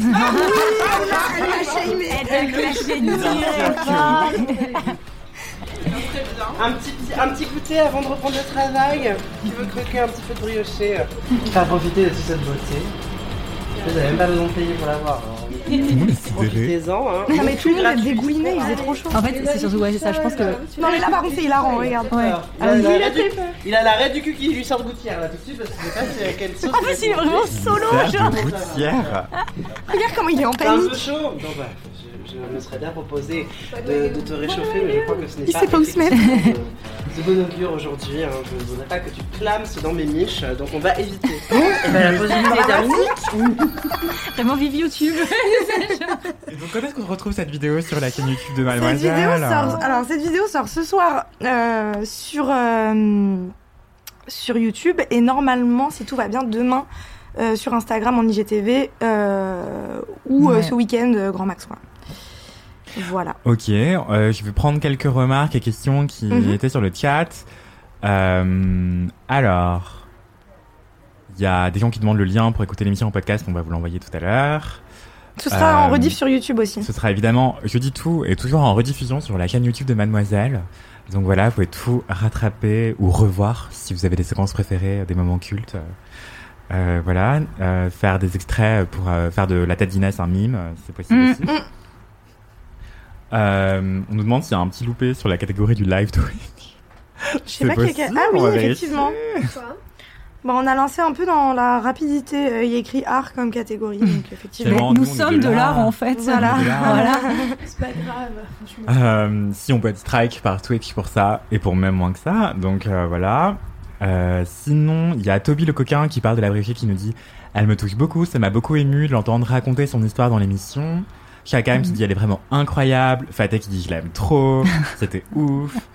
Euh, Que des fans de Drag Race dans ce chat. Bah oui, voilà. Il y a Maëva qui dit En fait, on regarde toute la vidéo. Non, le pire c'est que la vidéo elle dure vraiment euh, genre 17 Ouais, minutes donc euh, on va pas tout vous spammer puis même on a envie que d'avoir des vues en fait donc euh, allez la regarder ce soir.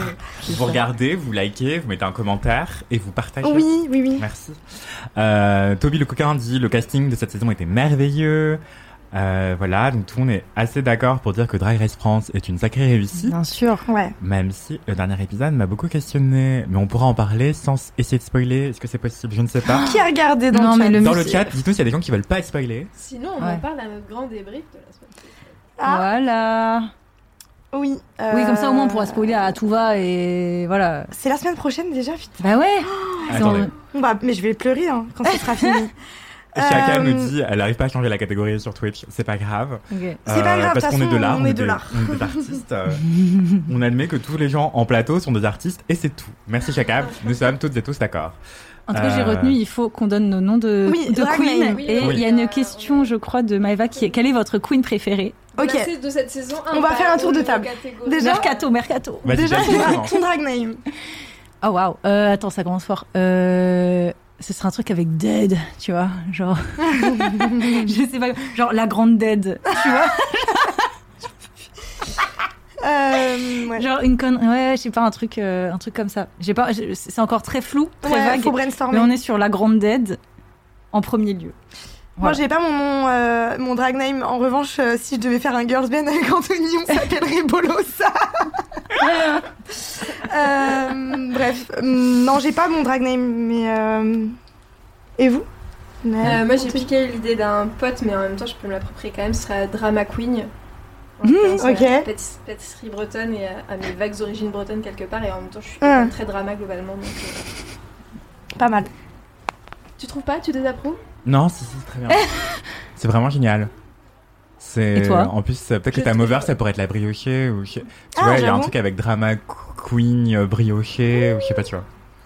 Euh, ou peut-être que tu voudrais une autre mother. Est-ce que si vous deviez choisir une mother dans Race France, qui ce serait dans le chat Paloma, ma mère. dans le chat.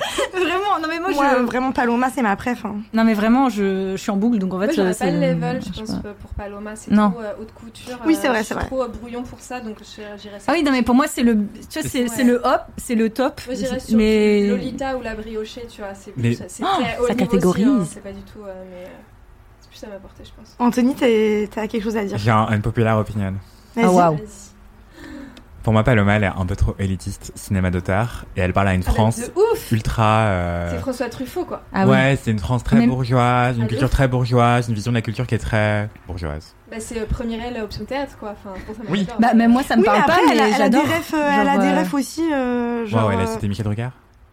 Ouais. bah, c'était les. Oui, c'est vrai, c'est vrai. tu vois, c'est pas non plus. euh, Et encore, non, C'est franchement, les visiteurs, je suis désolé, mais mes parents ils regardent pas, moi je regarde pas les visiteurs. C'est pas culte pour moi. Et c'est vraiment euh, cinéma blanc.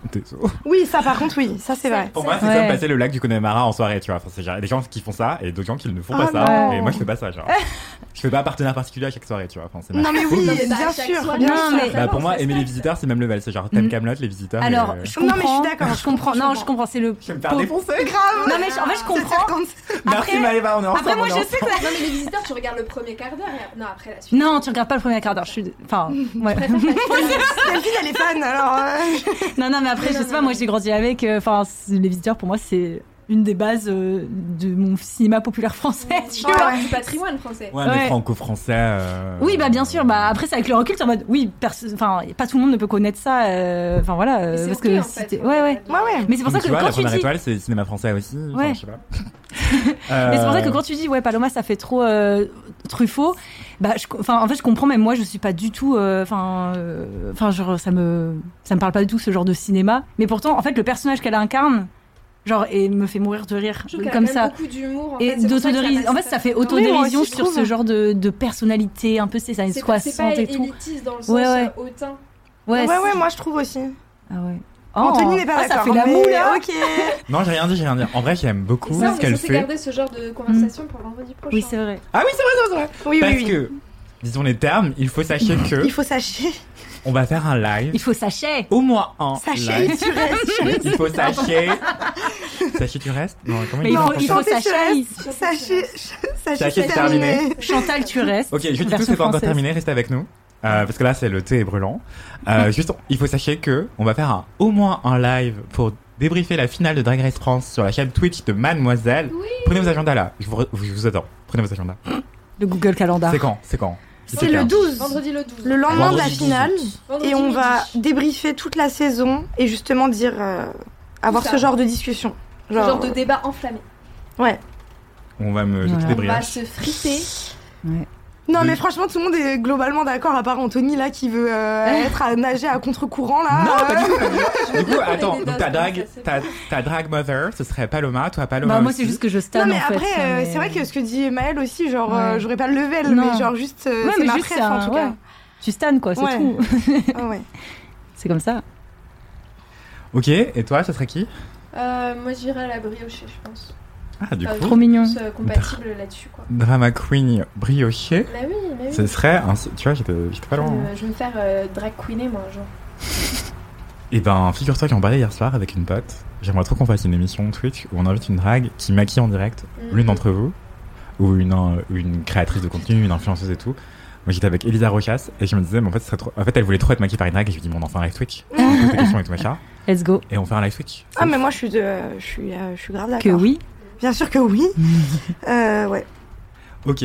Et du coup, on fera au moins un live Twitch pour débriefer la finale de Drag Race France le vendredi 12 août de midi à 14h sur la chaîne Twitch de Mademoiselle. Voilà. Et on se présente en, en, dra- en, en drag name ou pas? On se Demande présente en drag name. Max. Faut qu'on trouve un drag name pour vendredi, ouais. Putain, j'ai trop hâte. Euh, Sinon, après, je. Enfin, j'ai trop hâte, mais en même temps, après, ce sera fini, quoi. Je suis trop triste. Non, mais ça reprendra l'année prochaine. Dans longtemps. On les mettre en boucle. Dans longtemps. Et il y a hum, donc Maëva qui dit qu'elle est archi d'accord avec moi. Maëva qu'elle dit qu'elle voudrait que sa mother ce soit Lolita ou Soa. Faté elle dit qu'elle voudrait que ce soit Paloma. Toby Le Coquin dit qu'il voudrait que ce soit Ellipse. Ouais, Ah, Ellipse, mais en vrai, oui, j'aime Ellipse, beaucoup Ellipse. Ellipse, on l'adore. Hmm. Zim Zim nous dit que le dernier épisode l'a fait pleurer. Ah bah ouais. Euh, Ah bah ça. Qui n'a pas pleuré devant le dernier Moi, j'ai pas pleuré. Parce que tu pleures pas, t'as pas de cœur. T'as pas pleuré. J'ai pas, j'ai On pas a, de cœur. on a regardé ensemble, on n'a pas pleuré, mais on était en mode. Oui, en fait, on était, Genre, on était bouche bée. On était, On était bouche bée. Après, j'ai pas, j'ai pas, j'ai pas versé de fluide euh, des yeux. C'est tout. Et il Mais y a c'était aussi. incroyable. euh, j'ai oublié une question. C'était, euh, je l'ai vu en fait il y a deux secondes. Ah oui, Zim Zim qui nous demande est-ce qu'on va recevoir d'autres candidates de Drag Race France? Bah, on veut et on, on est sur le dos. euh, on vous en dira plus prochainement. Mais oui, euh, il faut qu'on. Il faut. J'ai envoyé un, un article, euh, j'ai oublié de dire pourquoi, mais Maëva l'a notifié. En fait, euh, je disais oui, le cinéma d'auteur que Paloma présente, c'est un cinéma d'auteur très franco-français, très blanc aussi. Euh, même s'il y a parfois du Almodovar, mais bref. Et du coup, moi j'ai envoyé euh, une réalisatrice que j'aime beaucoup, qui est martiniquaise, qui s'appelle Eusen Polsi, euh, qui va recevoir un Oscar d'honneur là à la fin de l'année. Euh, voilà, donc une Française qui reçoit un Oscar d'honneur pour l'ensemble de sa carrière, c'est une femme noire martiniquaise. Personne ne la connaît. c'est du cinéma français. Et ça aussi, c'est du cinéma d'auteur. Et j'aimerais bien voir ça aussi. Plutôt que Fanny Ardant. Voilà. Fanny Ardant. J'adore, hein, mais voilà. C'est le sketch qui me fait rire, mais Fanny Ardant, moi, je l'aime pas. Ouais, bon. Mais, J'ai envie d'une gelato. bref. Ok, donc euh, euh, toi, ton drag name, euh, Inès, je crois que tu l'as pas dit. Non, je l'ai pas. J'ai le girls band, mais j'ai pas. Faut que je brainstorm là dans ma tête jusqu'à vendredi On prochain. semaine, On a une semaine. voilà. Qu'est-ce que tu aimes Faut que tu penses à un calembour avec ton nom. Ouais. Je vais faire Ou un, un, truc que, un truc que tu aimes beaucoup, qui te représente. euh, je sais pas. lapin. La pinte. Canette Ah la canette, c'est Canette super. la pinte. J'avoue, faut que je trouve un La truc. pinte qui passe canette. partout. Quoi Canette lapin. La pinte qui passe partout. Ah, putain. Oh là là. Mais canette lapin, ça marche bien, non un peu comme grille d'égout, tu vois, canette, canette dans lapin. le chat, si quelqu'un peut faire un sondage vite fait, on est archi En plus, dans le chat, il y, a, bah, il y a Faté et Maëva qui me connaissent bien, donc je pense qu'elles peuvent avoir des bonnes idées.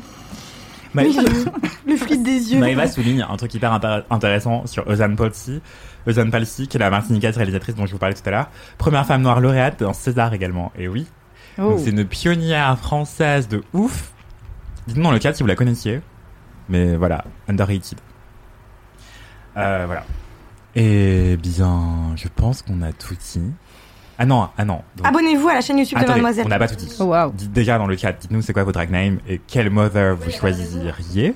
Il y a plein de personnes qui nous ont répondu, merci beaucoup, continuez.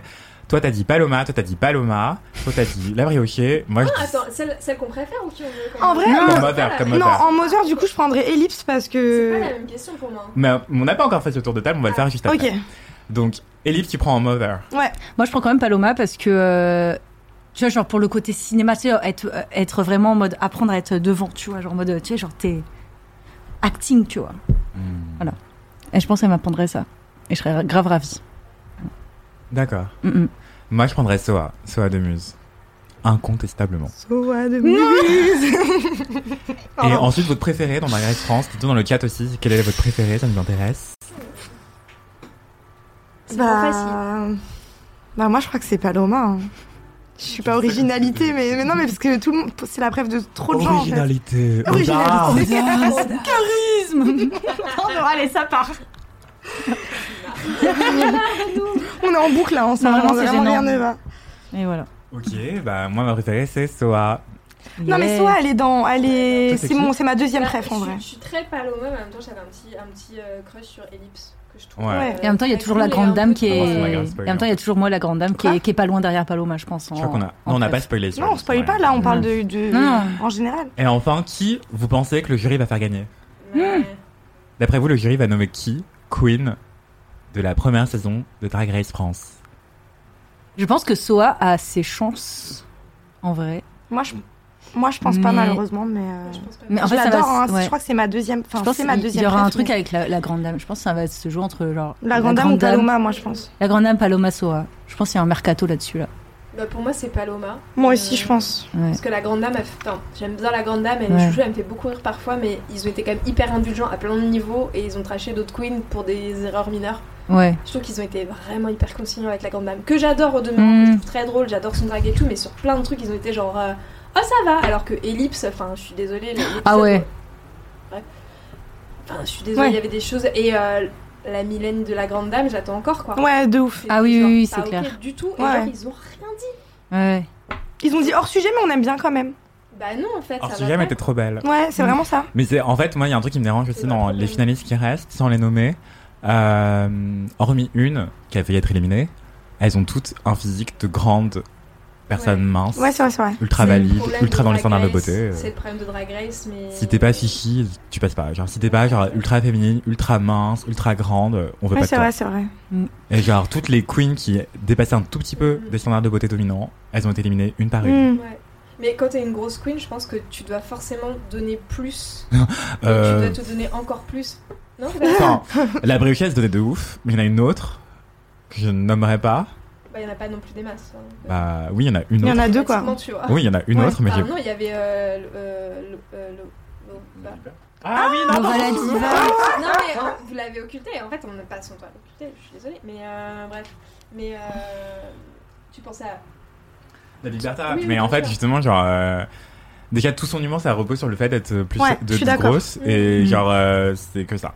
Je suis d'accord, c'était un peu too much quoi.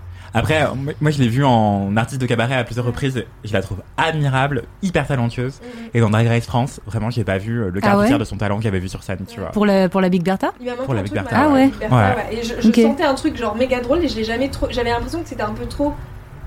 Un peu trop surjoué par moment, que ce Mm. soit dans le confessionnal ou sur d'autres trucs, alors que je me dis en fait j'ai envie de la voir plus, mais là le contexte me. Mais... Ouais, ouais, je suis d'accord. Il y a quelques remarques dans le chat. Du coup, les personnes euh, imaginent que qui va gagner. Il y a des gens qui. Donc, Maëva dit Paloma. Mais elle, Maëva, elle dit un truc qui est vrai aussi. Elle dit Paloma et France TV compatible. Je suis grave d'accord. Ouais, ouais, ouais. Elle l'a dit, elle l'a dit Bah, deux fois ouais. quand on Ah, parlait ok. de cinéma d'auteur et tout. Ouais. Euh, oui, on est d'accord avec toi, France TV Maëva. Elle est grave France TV compatible. Peut-être que c'est aussi pour ça qu'elle va gagner, je Ouais, pense. ouais. Euh, Mais les gens l'adorent parce que pour avoir été à des viewing parties, vraiment, c'est un truc de fou dès qu'elle apparaît à l'écran. Même quand elle est pas en drague, juste elle fait des, elle parle dans le confesse. Les gens l'applaudissent et, et le, enfin, les gens sont fans, genre. Après, euh, c'est pas au vote du public. Ouais, mais quand même, ça veut dire un truc, tu vois, genre, Ouais, ouais, euh, c'est la preuve de beaucoup de gens. Ouais. Euh, MTH nous dit euh, que ça se joue euh, entre. Pardon, j'ai perdu la ligne. La Grande Dame ou Paloma. Euh, Maëva nous dit la Grande Dame surcotée. Euh, Mais en fait, la grande Yoga dame, nous dit Ouais. Cam remplissait ses critères. Et euh, mais Cam, elle est effectivement, pas drôle. c'est la seule mannequin qui a été éliminée. Elle est pas très drôle. Elle est sont gênante. bah, le Snatch Oh, Game, wow. c'était. Non, mais le Snatch Game, c'est vrai que c'était pas très drôle. Enfin, après, elle était, elle a des tenues de ouf. Hein. Franchement, elle est trop belle, mais. Oui, mais elle est- elle bah, est Queen, euh, C'est ses tenues. euh, Enfin, je sais pas comment dire. Elle habite pas ses vêtements. C'est les vêtements qui l'habitent. Elle. Enfin, c'est pas Ouh. clair. Oui, si, si, je capte, mais. euh, Genre, en fait, elle a des beaux vêtements, une belle perruque et un beau maquillage, mais en fait, on dirait qu'elle est pas là, quoi. Mais. Euh, Je trouvais euh, qu'elle avait monté, juste avant de partir, elle était un peu montée d'un cran, il y avait des choses un peu plus intéressantes, mais le Snatch Game, moi, était pas. Ouais, ouais. Après, ouais, c'est ouais. pas la seule, enfin, la Big Bertha a craqué son Snatch Ah Game. ouais, aussi. ouais. Donc, euh, C'était pas, c'était pas Mm. ouf le. En tout cas, on les aime toutes, on les respecte toutes. Oui, J'aimerais non, mais là, on que ça va finir en, mais- en podcast et en YouTube, du coup, on vous aime. Hein, euh, Non mais, on, non, mais Ouais, j'avoue, on est en train de critiquer, Et mais vraiment, on aime tout Mais c'est juste qu'on est à fond, c'est tout. on vous donne rendez-vous pour le débrief de la finale, pour les gens qui sont fans. Soyez ouais. là Donc voilà, vous Soyez étiez presque prêts. 600 à nous suivre. Si vous avez des questions, des remarques, c'est maintenant ou jamais parce qu'on va bientôt terminer ce live. C'est qu'on a faim. Non, mais ça, faut pas le dire, c'est les coulisses. Comme, dirait, comme diraient les jurés de Drag Race France, on veut pas savoir si t'as mal, si t'es déprimé. On veut que tu sois là. C'est C'est le horrible. moment- C'est le moment où tu donnes Qui disait ça? C'était Daphné Burki? Non, je crois que c'était. Je sais pas. euh, Elle disait ça à qui? Ah si, c'était Daphné Burki. Bah, à la grande dame. À la grande dame, elle lui a dit quoi? Elle lui a dit en gros, euh, je veux pas savoir que ça va pas bien, euh, je veux que tu donnes tout et que tu fasses genre tout va bien, genre. La grande Ça, c'était Lolita très Drag Race. euh, Attends. le, le Ouais. quoi. C'était très, mais Non, c'était la grande dame. Le truc et hyper sec et froid. Zinzi nous dit non, c'était à Paloma. C'était à Paloma Ok. Et Ah, Yoga ah va- oui, c'était pour le, le, gar- le, le groupe. Le girl band où Paloma avait été genre. Effectivement, c'était pas ouf, ouais. Non mais déjà, dessous. enfin j'ai trop envie de parler de ce truc, mais on peut pas parce que sinon on va spoiler. Mais il y avait deux girls band qui s'affrontaient. Non mais dites-nous dans le chat s'il y a quelqu'un qui a pas regardé parce que j'ai trop envie de spoiler là. Ah Le girl group. Bon bref, non mais ce que je voulais dire c'est qu'il y avait deux groupes qui s'affrontaient, genre deux girls band de trois queens chacune. Et il y a un groupe qui a gagné, le, le défi du girls band. Et c'est dans le groupe qui a gagné qu'on a éliminé une queen. Genre, Ouais. aucun sens. Mm. Ah, c'est vrai ça Et c'était. Non, vraiment, c'était. Alors que dans l'autre L'issue groupe- de cet épisode n'avait pas de sens. Ça n'avait pas de sens. Alors que dans l'autre groupe, il y en avait genre deux qui étaient nazes. Ouais, c'est vrai, c'est vrai. Dans le maxi challenge, c'était naze. Une dont. Une dont, du, de fait, son challenge à la fois. Enfin, c'était celui de Mylène, on est d'accord. c'est une- Non, attendez. Euh, c'est le même ah, épisode Ah, ouais. c'était le même épisode, c'était le même C'est épisode. C'était catastrophique alors. Rien n'allait, ouais, ouais, ouais, c'est vrai. Non mais donc, le groupe qui a perdu le maxi challenge du girl band, euh, Ça devait jouer entre ces trois-là, en fait. ça devait jouer Ouais, en je ce vois. là Surtout Ouais, que- je suis Et tu- d'accord. Et tu fais et tu élimines en fonction du, euh, du, du runway et seulement le runway, bah, ça aurait été la grande dame qui partait. Et Ils pouvaient pas faire partir la grande dame. Donc c'est tombé sur quelqu'un d'autre. Tadam Tadadam Dites-nous si vous êtes d'accord avec l'élimination de cet épisode, parce que nous non. Ouais. Enfin, moi j'ai parlé en mon nom. J'ai moi envoyé non. un courrier à France Télévisions pour protester. Déjà, J'attends la réponse. non, c'est faux. c'est pas vrai. J'ai hâte de ce soir. Ah bah oui. Bah, il y a Drag l'épisode Race. 7, hein, L'épisode 7. Et ce soir, en plus, je crois Oh, wow. qu'ils, euh, c'est l'épisode où euh, il y a un proche à eux qui vient Oui. Oui. euh, et ils vont devoir, euh, ouais. C'est souvent assez émouvant en plus, Après, euh, ouais. Ce genre de- d'épreuve. Vous vous ramèneriez qui euh, comme proche? Moi, je ramènerais. qui- Moi, moi, je je ramènerais ma mère. Est-ce qu'elle est facile à maquiller, tu vois? Hmm, bah, moi, après, comme si je parle comme si j'avais du skill en maquillage. Déjà, de base, j'arrive pas à me mettre du mascara, moi, toute seule. Donc, euh. Mais euh, non, je ramènerais ma mère parce qu'elle est drôle, quoi. Et toi, tu ramènerais qui, Delphine? J'en sais rien. Euh... Meg sais- Elle a déjà fait du dragon. Ah oui, j'avoue. Ouais, ce serait peut-être Meg. Hein. C'est une pote à elle. Ce serait- Et toi, Maëlle que- Ah, pardon, excuse-moi. Non, c'est tout. Non, je- Euh, Ah, c'est dur. Euh... ah, c'est vachement dur. Je pense- euh, mon, mon- ma meilleure amie Cléo, je pense. Oh. On t'embrasse, Cléo. Big Si up. si c'est consenti. Et toi, Anthony?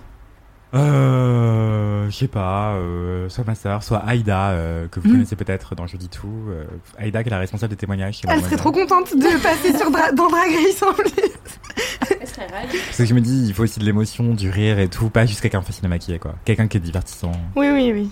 Ouais, mais je me dis, les gens ont envie de voir. euh, de la complicité. Moi, j'ai envie de voir la mère des gens, en fait. Mm. Tu vois, j'ai envie Et de voir dis, en des. fait, ça peut être tu vois parce que t'as vraiment un, un, un décalage, puis quelqu'un qui vient pas enfin, Ouais. dans cette vibe-là, qui n'y connaît rien, donc qui va, être, Mm. euh, qui va tomber des nues en se voyant dans le miroir et qui va être. euh, Oui, c'est Mm. surtout ça le truc de Oh non, je ressemble à ça, incroyable, tu vois. Ma mère, elle C'est ça se qui est ferait trop pas au jeu. Elle serait là, genre, non, mais je veux que tu me maquilles comme je me maquille d'habitude. Qu'est-ce que tu mets là sur les cils là C'est quoi ce bordel Je vois plus rien. Oh, ça, je me casse. Ah, super. Ok. Bah écoutez, vous étiez presque 600 à nous suivre, merci beaucoup. Euh, c'était extraordinaire. Est-ce que. Delphine, t'as aimé ton expérience? Est-ce que Inès, t'as aimé ton Oui, expérience? c'était génial. Je l'ai pas payé pour ça. Combien sur 10 Comment? Combien sur 10 Combien sur 10 oh, bah, Tu sais 10 sur 10, hein Oh. Dance, dance, dance Voilà. across the board. Et toi, Maëlle, t'as aimé? Cette expérience, là, ces deux Ouais. là, tous ensemble, bah ouais, c'était super. Pourquoi tu me poses cette question, voyons Ok, ok, je vous laisse tranquille avec mes Bah questions, j'ai compris. Et bisous à Chakam qui est pas avec nous Ouais, aujourd'hui, mais qui était dans le merci chat. beaucoup. Euh, J'espère que vous, dans le chat, ça vous a plu. Je vous rappelle que cette émission Jeudi Tout, c'est tous les jeudis sur la chaîne Twitch de Mademoiselle de midi à 14h. Euh, quels autres rendez-vous on peut vous dire? Bah, il y aura le débrief de la finale de Drag Race France le vendredi 12. Et il y a... De midi à 14h. Il y a ton Il y a le. JT mode de Mademoiselle, enfin de moi en fait, euh, de Itsaru et moi euh, le, la semaine prochaine, donc mardi, à un horaire un tout petit peu décalé par rapport à d'habitude, donc de 18h30 à 20h30, mardi là qui arrive. Euh, d'habitude j'ai toujours les dates en tête et là je l'ai pas, je crois que c'est le 9. ou C'est le 9. le 9 août, mardi 9 août. Oula, j'ai donné un coup dans le micro.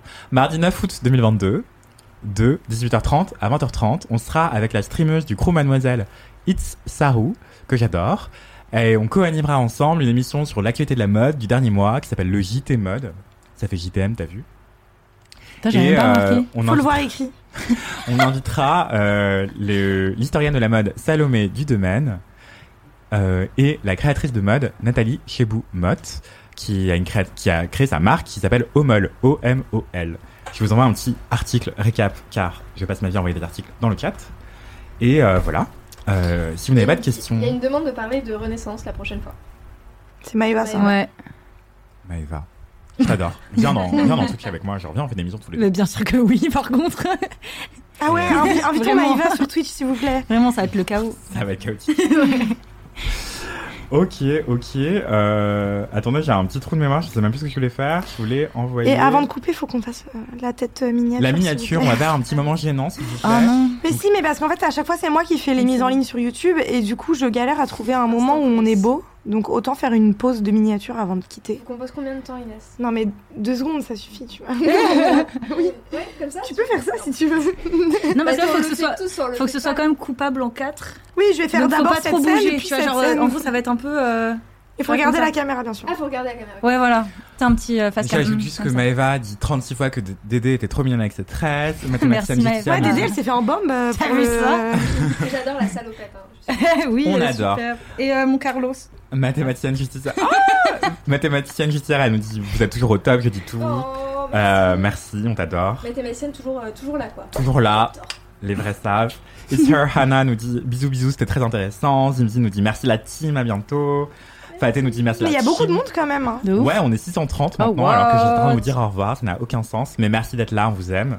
Euh, Donc, c'est voilà. l'instant miniature là. Akaro Ouais. nous dit Ok, euh, c'est parti. un petit Attends. emoji. Anthony, Maël, c'est votre tour. Attends, je, Attends, je sais pas comment faire. Ah non, si je la Je vais faire une photo de classe euh, comment CP, ça, tu ça vas coupe voir. pas, hein. Non, bah non. Je sais pas, moi, je suis un boomer.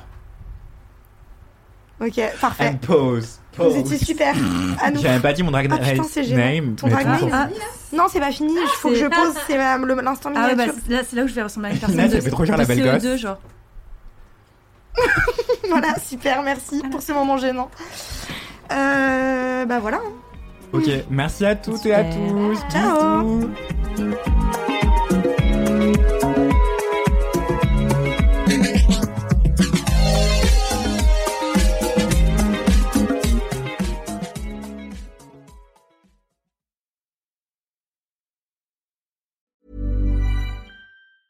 Hey, it's Danny Pellegrino from Everything Iconic. Ready to upgrade your style game without blowing your budget? Check out Quince. They've got all the good stuff shirts and polos, activewear, and fine leather goods, all at 50 to 80% less than other high end brands. And the best part? They're all about safe, ethical, and responsible manufacturing. Get that luxury vibe without the luxury price tag. Hit up quince.com slash upgrade for free shipping and 365 day returns on your next order. That's quince.com slash upgrade.